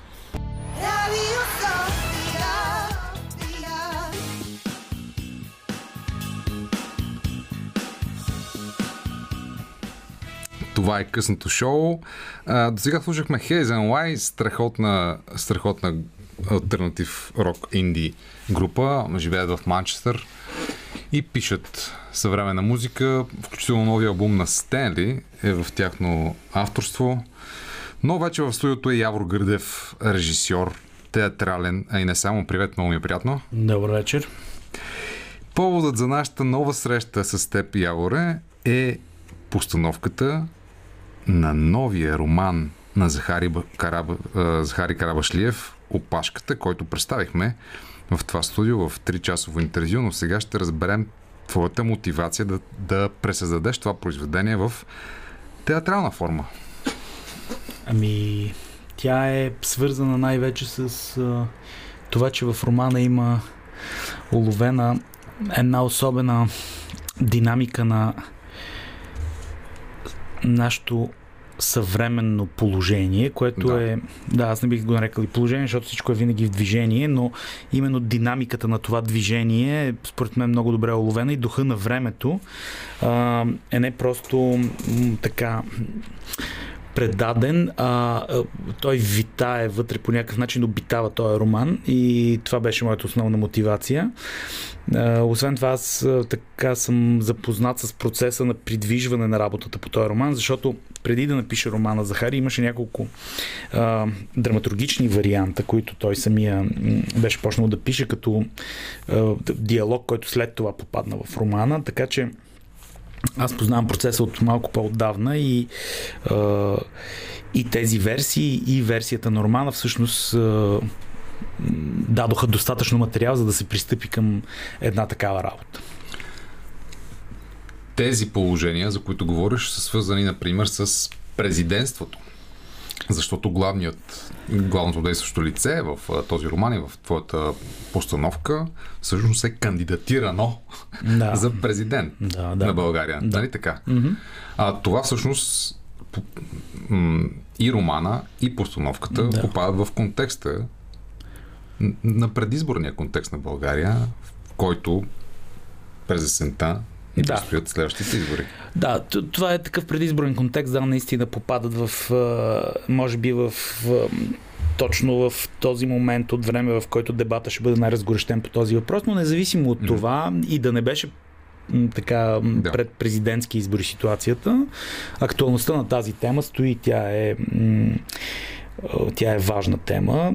Въпросът не е в това дали романа е злободневен или не, по-скоро в това, че се занимава с а, фундаментални въпроси на българската демокрация и на българското себеусещане. Тоест, той от една страна а, взима политическата тематика сериозно, от друга страна а, се занимава с това по какъв начин човекът се разполага в, в тази тематика.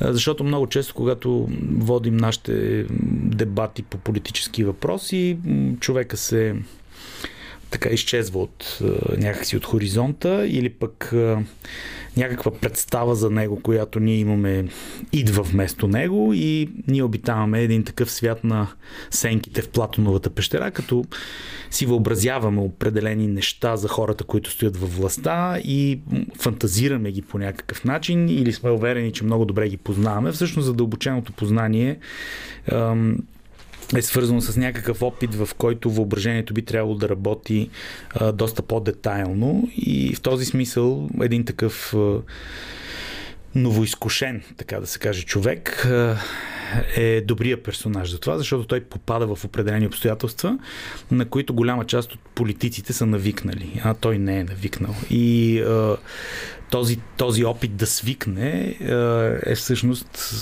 най-интересното според мен в романа и поради което, поради което разбира се, аз изпитвам някаква лична идентификация с него и с, с главния герой, а и с романа и с начина по който тези теми са третирани в него. И от всичко това е, проистече и м- така желанието, желанието да се осъществи на сцена.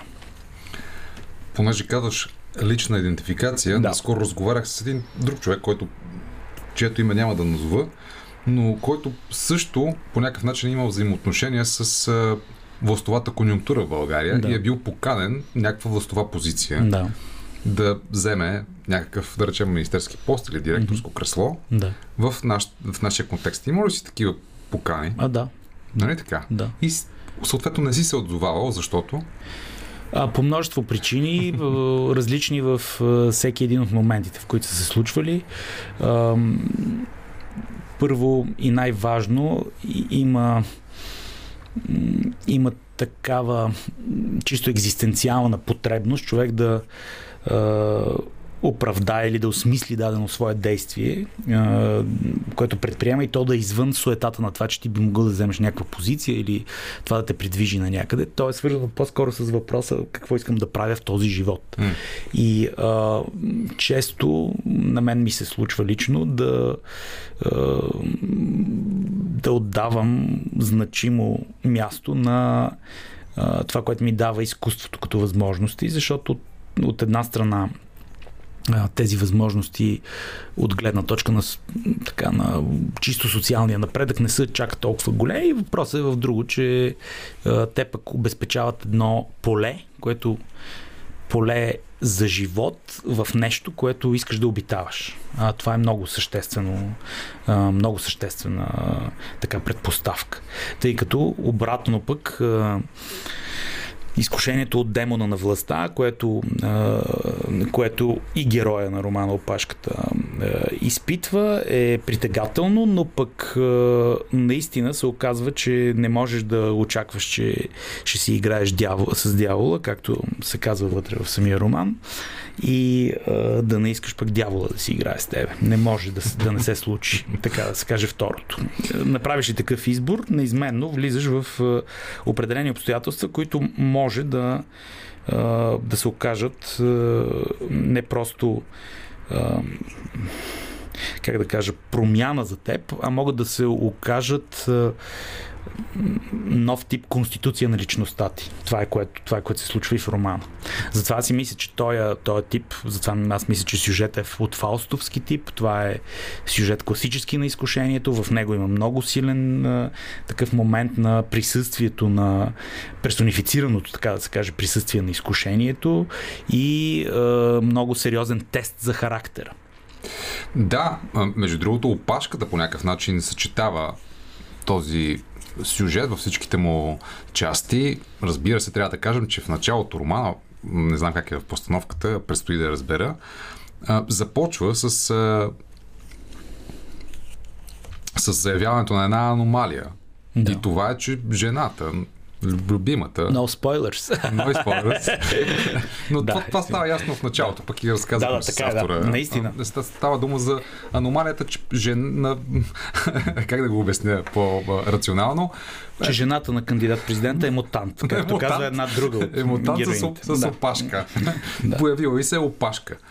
И някакси, освен, че това е наистина фаустовско и веднага ни се превижда и дявола там, и изкушението въобще, това някакси препраща и към... Просто гледам тук тази книга на Джейн Гудъл с, за моят живот с шимпанзетата. и, и се сещам, че всъщност целият ни разговор, който водим е по време на пандемия. За отношенията ни с природата, в която в крайна сметка ние живеем в една свръхна естествена, или пък може би съвсем естествена аномалия, някаква изваредна ситуация, в която сме принудени да взимаме решение на базата на а, заплахата от някакъв невидим враг.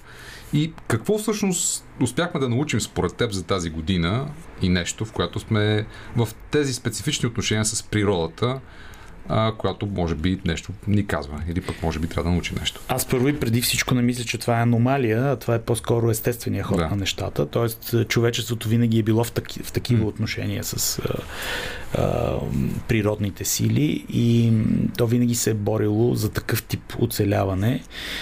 Въпросът е, че известен комфорт в последните години и то така годините на технологичния прогрес, даже бих казал, дори не след индустриалната революция, а по-скоро след Втората световна война едва, човешките общества и то в по-развитата си част достигнаха до такава степен на комфорт, че да позабравят тази битка. Mm. Преди това ситуацията никога не е била такава.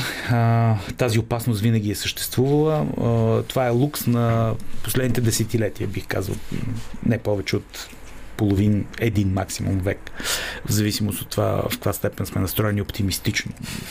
А, така че на нас ни беше припомнено нещо, което а, предсите по-близките и по-далечните, най-вече по-далечните, а, са били принудени да обитават постоянно и са били принудени да се, да се съобразяват най-малкото с него и през цялото време да водят борба за това оцеляване.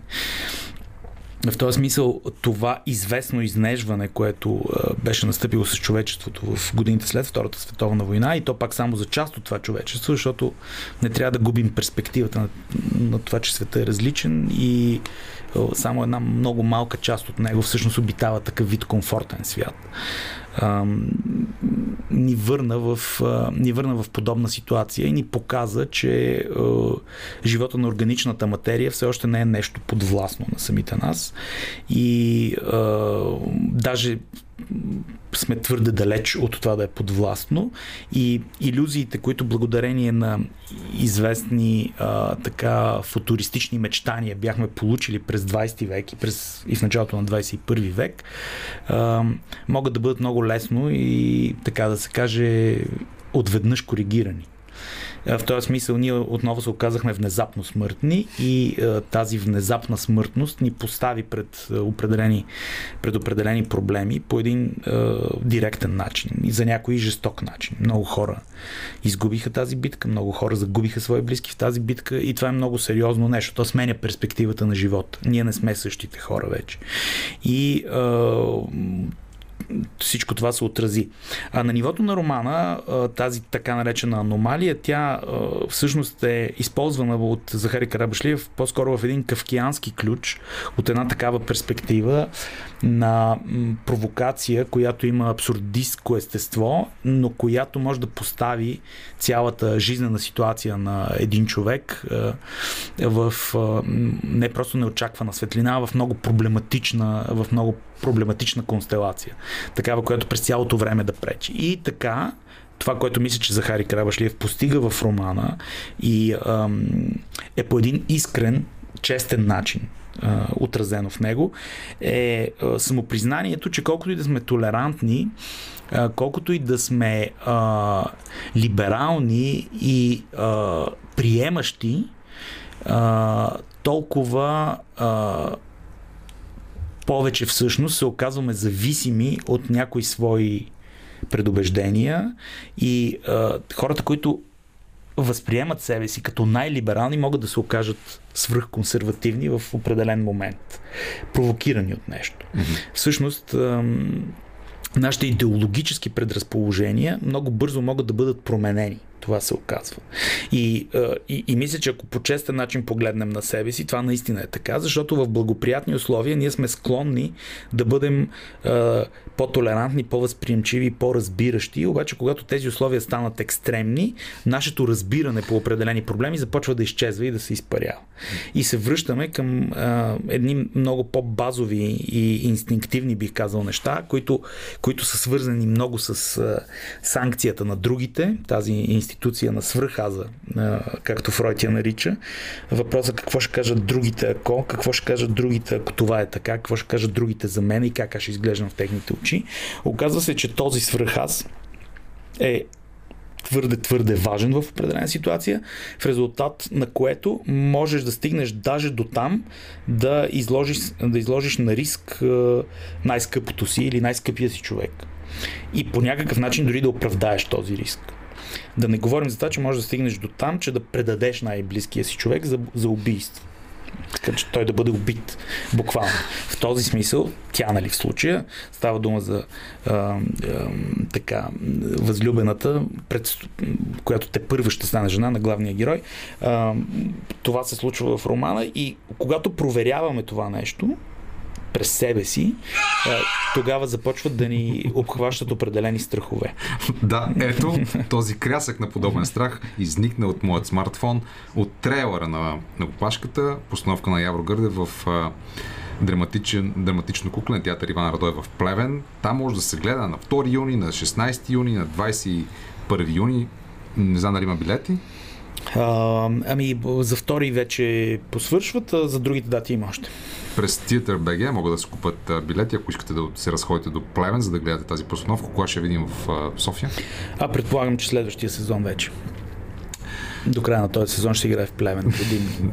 А и въобще идеята е да се, да се играе там, тъй като в добрия си вид тя може да бъде видяна там. Разбира се, тя ще участва и на фестивали, и на други mm. места. Въпросът е в това, че за да се поддържа а, така качеството на едно представление, което има а, сценография осветление, които са сложни за адаптация, а, то е хубаво да се играе много на собствената си сцена и а, аз не мисля, че това е някакъв особен проблем всъщност за представлението, особено в рамките на България, която все пак е малка страна с разстояния, които лесно се преодоляват. Да, и сценографията е мобилна.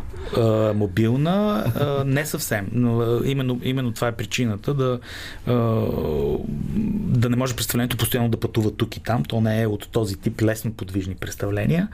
А, представление с екип от 12 актьори представление, което има всички параметри на театралната постановка и сценография, и музика, и е съобразено с а, самата, самата сцена на Плевенския театър, която е една чудесна сцена а, с много добри пропорции. Общо взето, представление направено за мястото си. Добре, надявам се да го видим в пълния му блясък, доколкото той е възможен и в София. Ще продължим този безкрайно интересен разговор с Явор Гърдев. Ще влезем в детайлите, които този роман на Захари Карабашлиев и театралната постановка на Явор Гърдев предлагат само след малко музика в късното шоу по Радио София.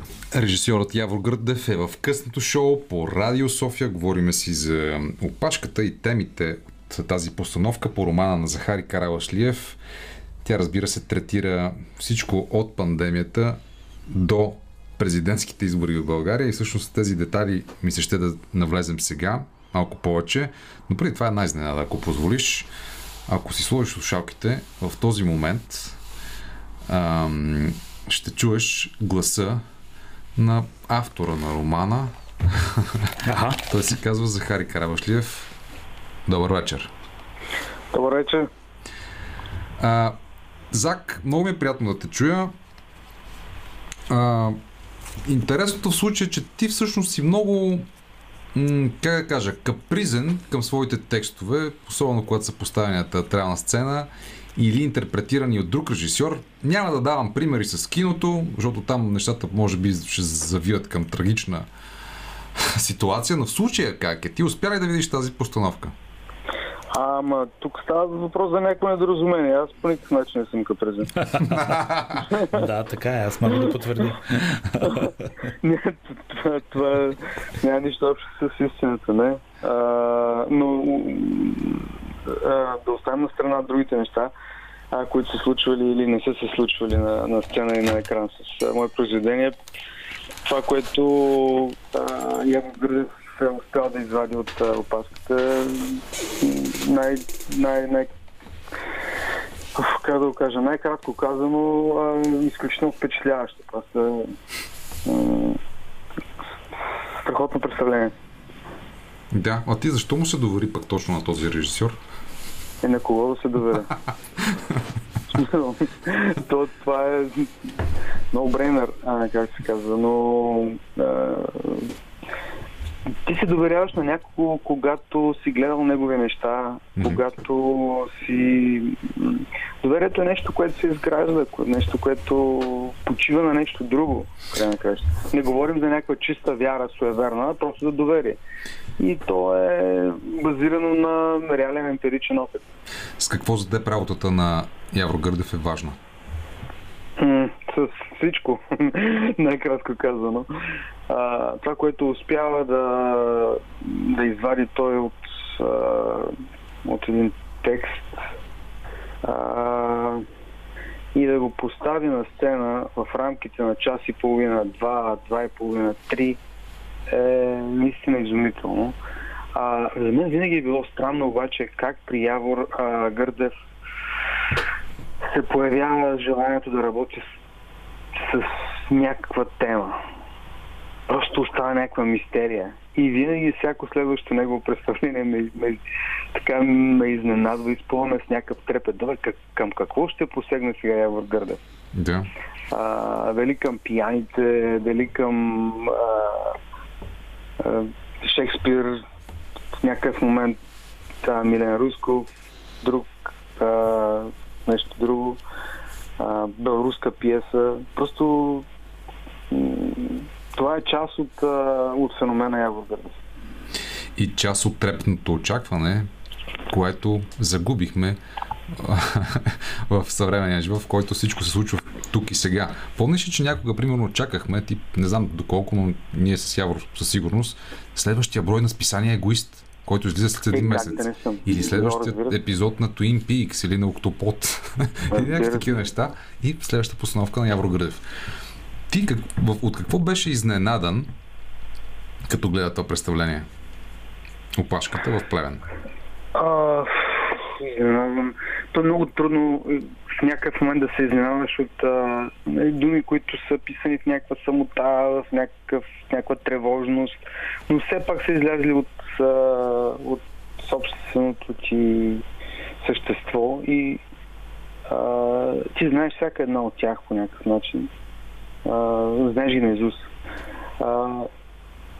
И, и, и, и едновременно с това всяка, всяка от тях те изненадва, защото излиза от някакви реални човешки същества, от, а, м- от хора, които говорят твой език, а, движат се по сцената, ръкомахат, а, м- говорят един с друг а преди това са били само мисли в главата ти, защото истината е, че всичко, което някой като мен прави, са думи на хартия. Те, не, те, не са, те са нищо. Нищо. Ако, ако на сцената не се превърнат в плът. И там е вече работата на голямата екипна работа на режисьора, което просто имам ужасно голям респект към, към към него и към работата на актьорите. За мен актьорите си остават някакви такива човешки същества, които а, са необясними за мен.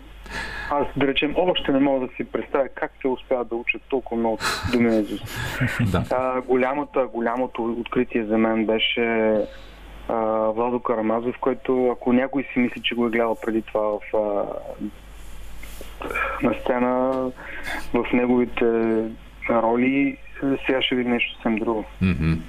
Изумително. Ти, ако имаш възможност, например по радиото, публично, да попиташ нещо в режисьора Явро Гърдев, какво би било то? А, Явре как успя да събере всичко това на два часа? А, а, а чам, има смисъл. А чам има, Кория? Има смисъл. О, това, да. Всъщност е, това е най-голямото предизвикателство, когато става дума за белетристично произведение, защото наистина подхождаш към един материал, който в крайна сметка м- оформя цялостен свят и когато от него започва да се отнема, което неизбежно се случва в една сценична версия, тогава този свят като че ли лека по лека започва да губи свои параметри и тогава трябва човек да вземе решението, кои именно параметри от този свят могат да останат и дали те са достатъчно представителни за това какъв този свят е. И тогава вече е необходимо да вземаш решение кое е най-важното, но вземайки това решение, нямаш гаранция, че то ще бъде правилно, особено, особено ако си съзнателен за това, че за автора може да има нещо друго, което е по-важно. В този смисъл решението, разбира се, се базира на това, което ти намираш като най- за най-важно, но това, което аз трябва да върна тук като комплименти, с това да приключим взаимните комплименти, да. е, че м- не може да бъде извадено от едно произведение нещо, което там го няма. В този смисъл, за да може нещо да бъде извадено, то трябва да бъде вече там. А в случая има нещо, което е вече там и то е достатъчно важно според мен за нашата действителност и отношението на изкуството към нея, защото лесно се лесно може да се усети кога има фалширане или как да кажа фалшивене в това, кое смяташ за най-важно и кога всичко е прекарано през ам, собственият ти опит, собствените ти емоции и собствените ти питания за това как съществуваш в този живот. И когато такова това се установи за един автор, че не е достатъчно искрен и от ако докато го чета нямам чувството, че той е достатъчно искрен, тогава и не възниква такова желание. В този смисъл ам, има една особена алхимия на това, което ти се струва смислено за а, реализация на сцена и тази алхимия в крайна сметка отвъд рационалните а, аргументи, тя е както всяко произведение е литературно, така и всяко друго произведение е повече от сбора на своите части. Когато разчлениш едно произведение на неговите части, влезеш и видиш от какво то е създадено и все пак не можеш да уловиш онова, което след като то е събрано образува над него нещо друго, една друга допълнителна реалност, тогава има и притегателна сила, защото има тайна. И тогава ти се опитваш да откриеш тази тайна. И в този смисъл не е възможно да се извади да се извади от произведение, което не носи тази тайна в себе си или не носи този потенциал за тайна в себе си, нищо друго и на нивото на други произведения. В този смисъл литературната първооснова е, драматургията са изключително важни и те могат да кодират в себе си огромен потенциал за разчитане и ми се струва, че такова едно честно отношение към действителността и към собственото и преживяване, защото аз мисля, че успеха на този роман на Захари се дължи на това, че той е успял да бъде достатъчно искрен със себе си. А ти усещаш кога е, е към, е, така да се каже, достатъчно критичен към себе си. В този смисъл да си признава някакви неща, защото само когато си признаеш някакви неща, тогава можеш да развиеш сюжет за действителното изкушение. Ако само имитираш, че си признаваш някакви неща, не можеш. И в този, в този смисъл едни вътрешни признания ам, са фактически много важни за идентификацията, защото човек знае какви склонности има и той може да емпатира, по някакъв начин може да се идентифицира с определен герой а, в много голяма степен и чрез слабостите, които той проявява. И да успееш да развиеш един характер, на когото не криеш слабостите, а едновременно с това да успееш да направиш характера годен за идентификация, това според мен е особено майсторство и с този герой наш в произведението Опашката. Такова нещо се случи и за това и той ми се струва, че бива припознат. Тоест възможен за идентификация. Заки, с едно изречение да ни анонсираш фестивала Варна Лит, който започва във Варна. Трябва ли ние, софианци, да пътуваме до морската столица? Разбира се, че трябва. Въпрос, въпрос е възможно ли е. И ако е възможно, заповядайте. Ще бъде, ще бъде няколко а, много, много така наситени с събития дни. Явор Гърдев е участвал в едно от предишните издания. А, тук имаме среща на литература, а, музика, имаме а, актьори а, от тъй като говорите с Явор Гърдев, Иван Бърнев ще бъде, ще бъде mm-hmm. там, той пристигна днес. А, Георги Господинов е там, Здравка Евтимова, Виктория Бешлийска, а, Мария Касимова Мосе, а, Георги Милков, Георги Тошев, а, детски автори.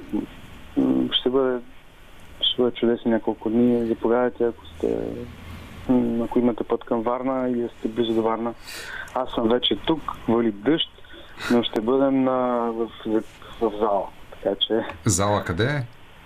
А, в, а, в, в залата на общината. Беше предвидено mm-hmm. да бъдат в а, задния двор на археологическия музей, една от най-красивите сгради според мен в страната, но поради дъжда за утре откриването ще бъде в зала пленарна в общината, голяма, просторна, хубава да. зала.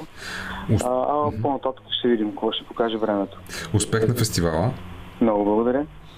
Успехи от мен! Благодарим! Успех Явор на следващото представление и чакаме София. Всички чакат София всъщност. Ние от София чакаме София. Да. Благодаря ти, Заки. Подведена от свой уж лоялен функционер, дълбоката държава, без да се усети, издига за президент своя враг. Това е единият от разработаните в спектакъла ракурси към сюжета на романа Опашката. Преди да се състои в бъдещото Народно събрание, дебатът за правомощията на президентската институция при извънредно положение се развива на страницата на новото белетристично произведение на Захари Карабашлиев и на сцената на драматично куплен театър Иван Радой в Плевен. Това е носът на самия Явор Градев към тази постановка. Сега ми се ще да влезем в детайли. Ето, например, дълбоката държава. Тази тема, интерпретирана в по някакъв начин в българското обществено пространство, например от Георги Балапанов в филма му Досието Петров, където също игра, между другото, Михаил Билалов, който играе в твоята постановка.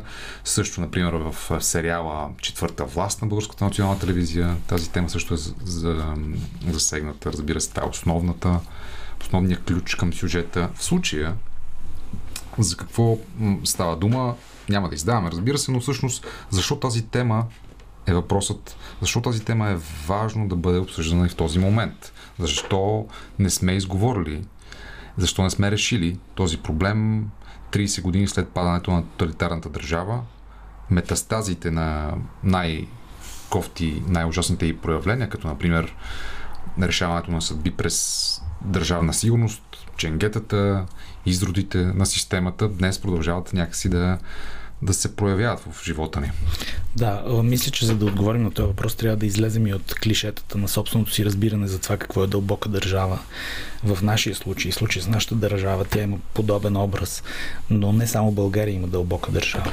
А, в този смисъл, дълбоката държава а, е важна тема, според мен, защото хората започват все повече и повече да разбират, то става бавно, разбира се, и не всички и до край, но а, започват да разбират, че живота а, осезателно да разбират, че а, идеологическите заявки за живота, идеологемите на определени идеолози, партии, политици, а, са в едно много специфично отношение с а, практикувания от тях живот. И това съотношение не е на синхрон.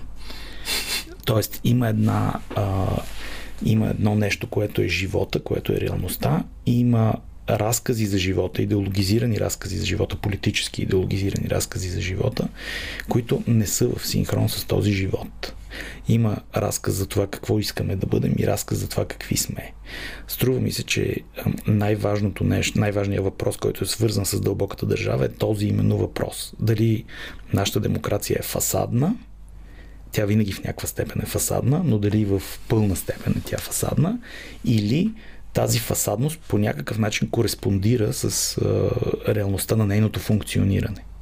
И ми се струва, че това, което хората инстинктивно интуитивно, по-скоро не инстинктивно, инту, интуитивно разбират в някаква степен, е, че става дума за един друг живот, който от време на време проблясва чрез някой изкочил запис или чрез нещо, което дава, дава образ на този живот. Иначе той е безплътен живот. Той е достъпен само на... Да, той, е, той е недостъпен за хората. Той е достъпен само за хората, които имат някакво известно отношение с него и а, които все пак поддържат а, омертата на неговото неспоменаване.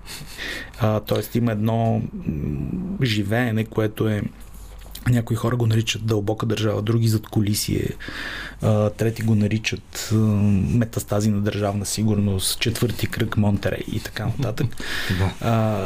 Всичко това всичко това отправя към един пласт на живота, в който живота е такъв какъвто е, и тогава, разбирайки, че това е така, ние започваме да се усещаме като хора, които са на прожекция на сенки в Платоновата пещера, ако мога да използвам тази метафора. Тоест, всички тези разговори, които сякаш заявяват идеологически позиции и обясняват живота, започват да ни изглеждат като фалшиви разкази. Ние знаем, че това са само думи. И колкото повече тези думи се говорят, толкова по-празни стават те с тяхната преопотреба. И тогава сетивата ни за този истински живот са фактически истинския политически живот. А, ние можем да се срещнем и да обменяме идеи за едно или друго в обществения живот, но когато, но когато този разговор е само на идеологическо ниво, той започва да става празен разговор. В този роман има посочена тази линия, която отделя действително случващото се от ам, случващото се за пред другите. И тази разлика се оказва фатална.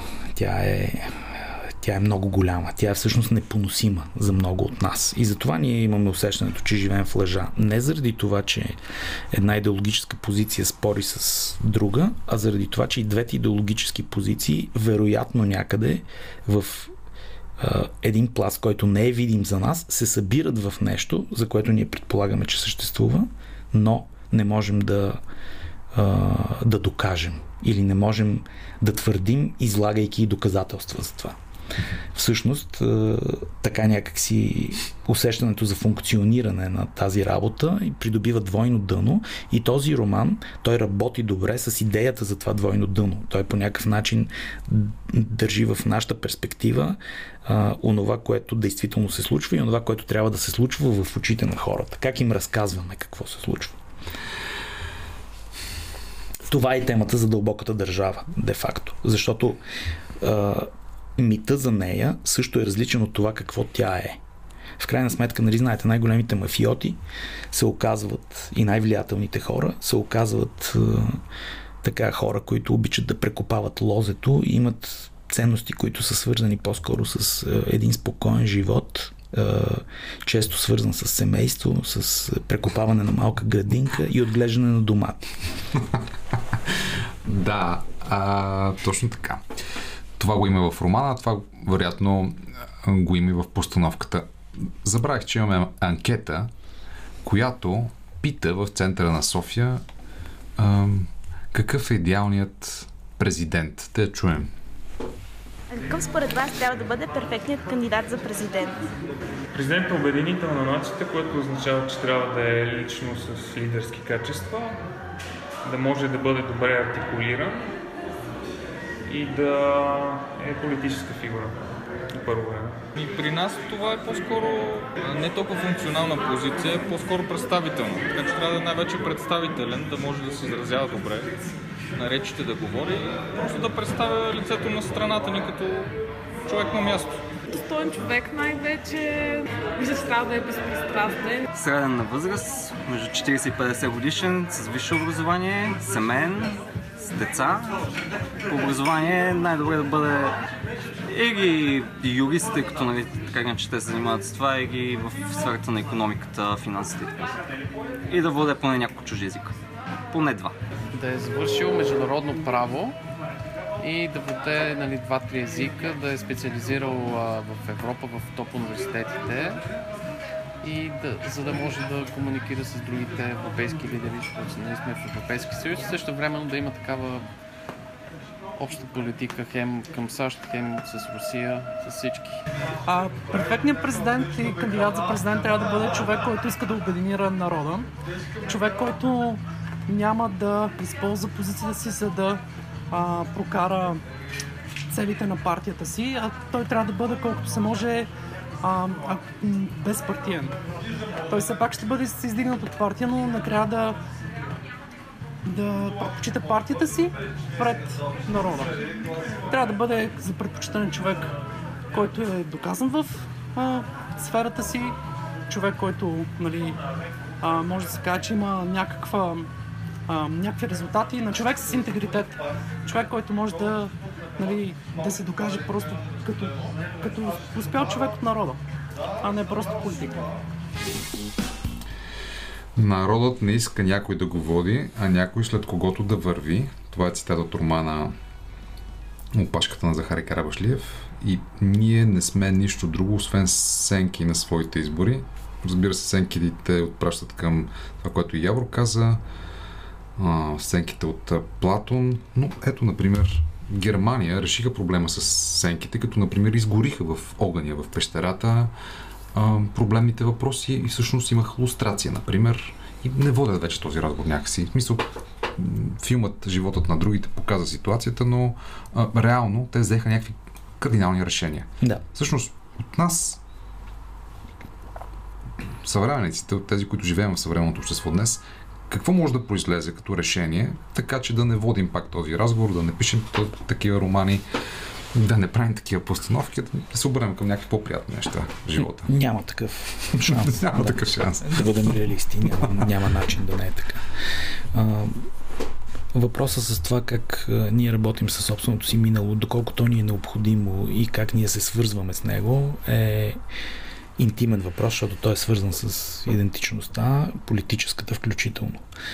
В този смисъл това е една винаги проблемна идентичност и както чухме в тази анкета, може, разбира се, да бъде намерен човек, който да отговаря на тези формални изисквания, всичките, които му се поставят даже едновременно и едновременно с това той да е грешен избор. Както и може да не отговаря на нито едно от тях и да е верен избор.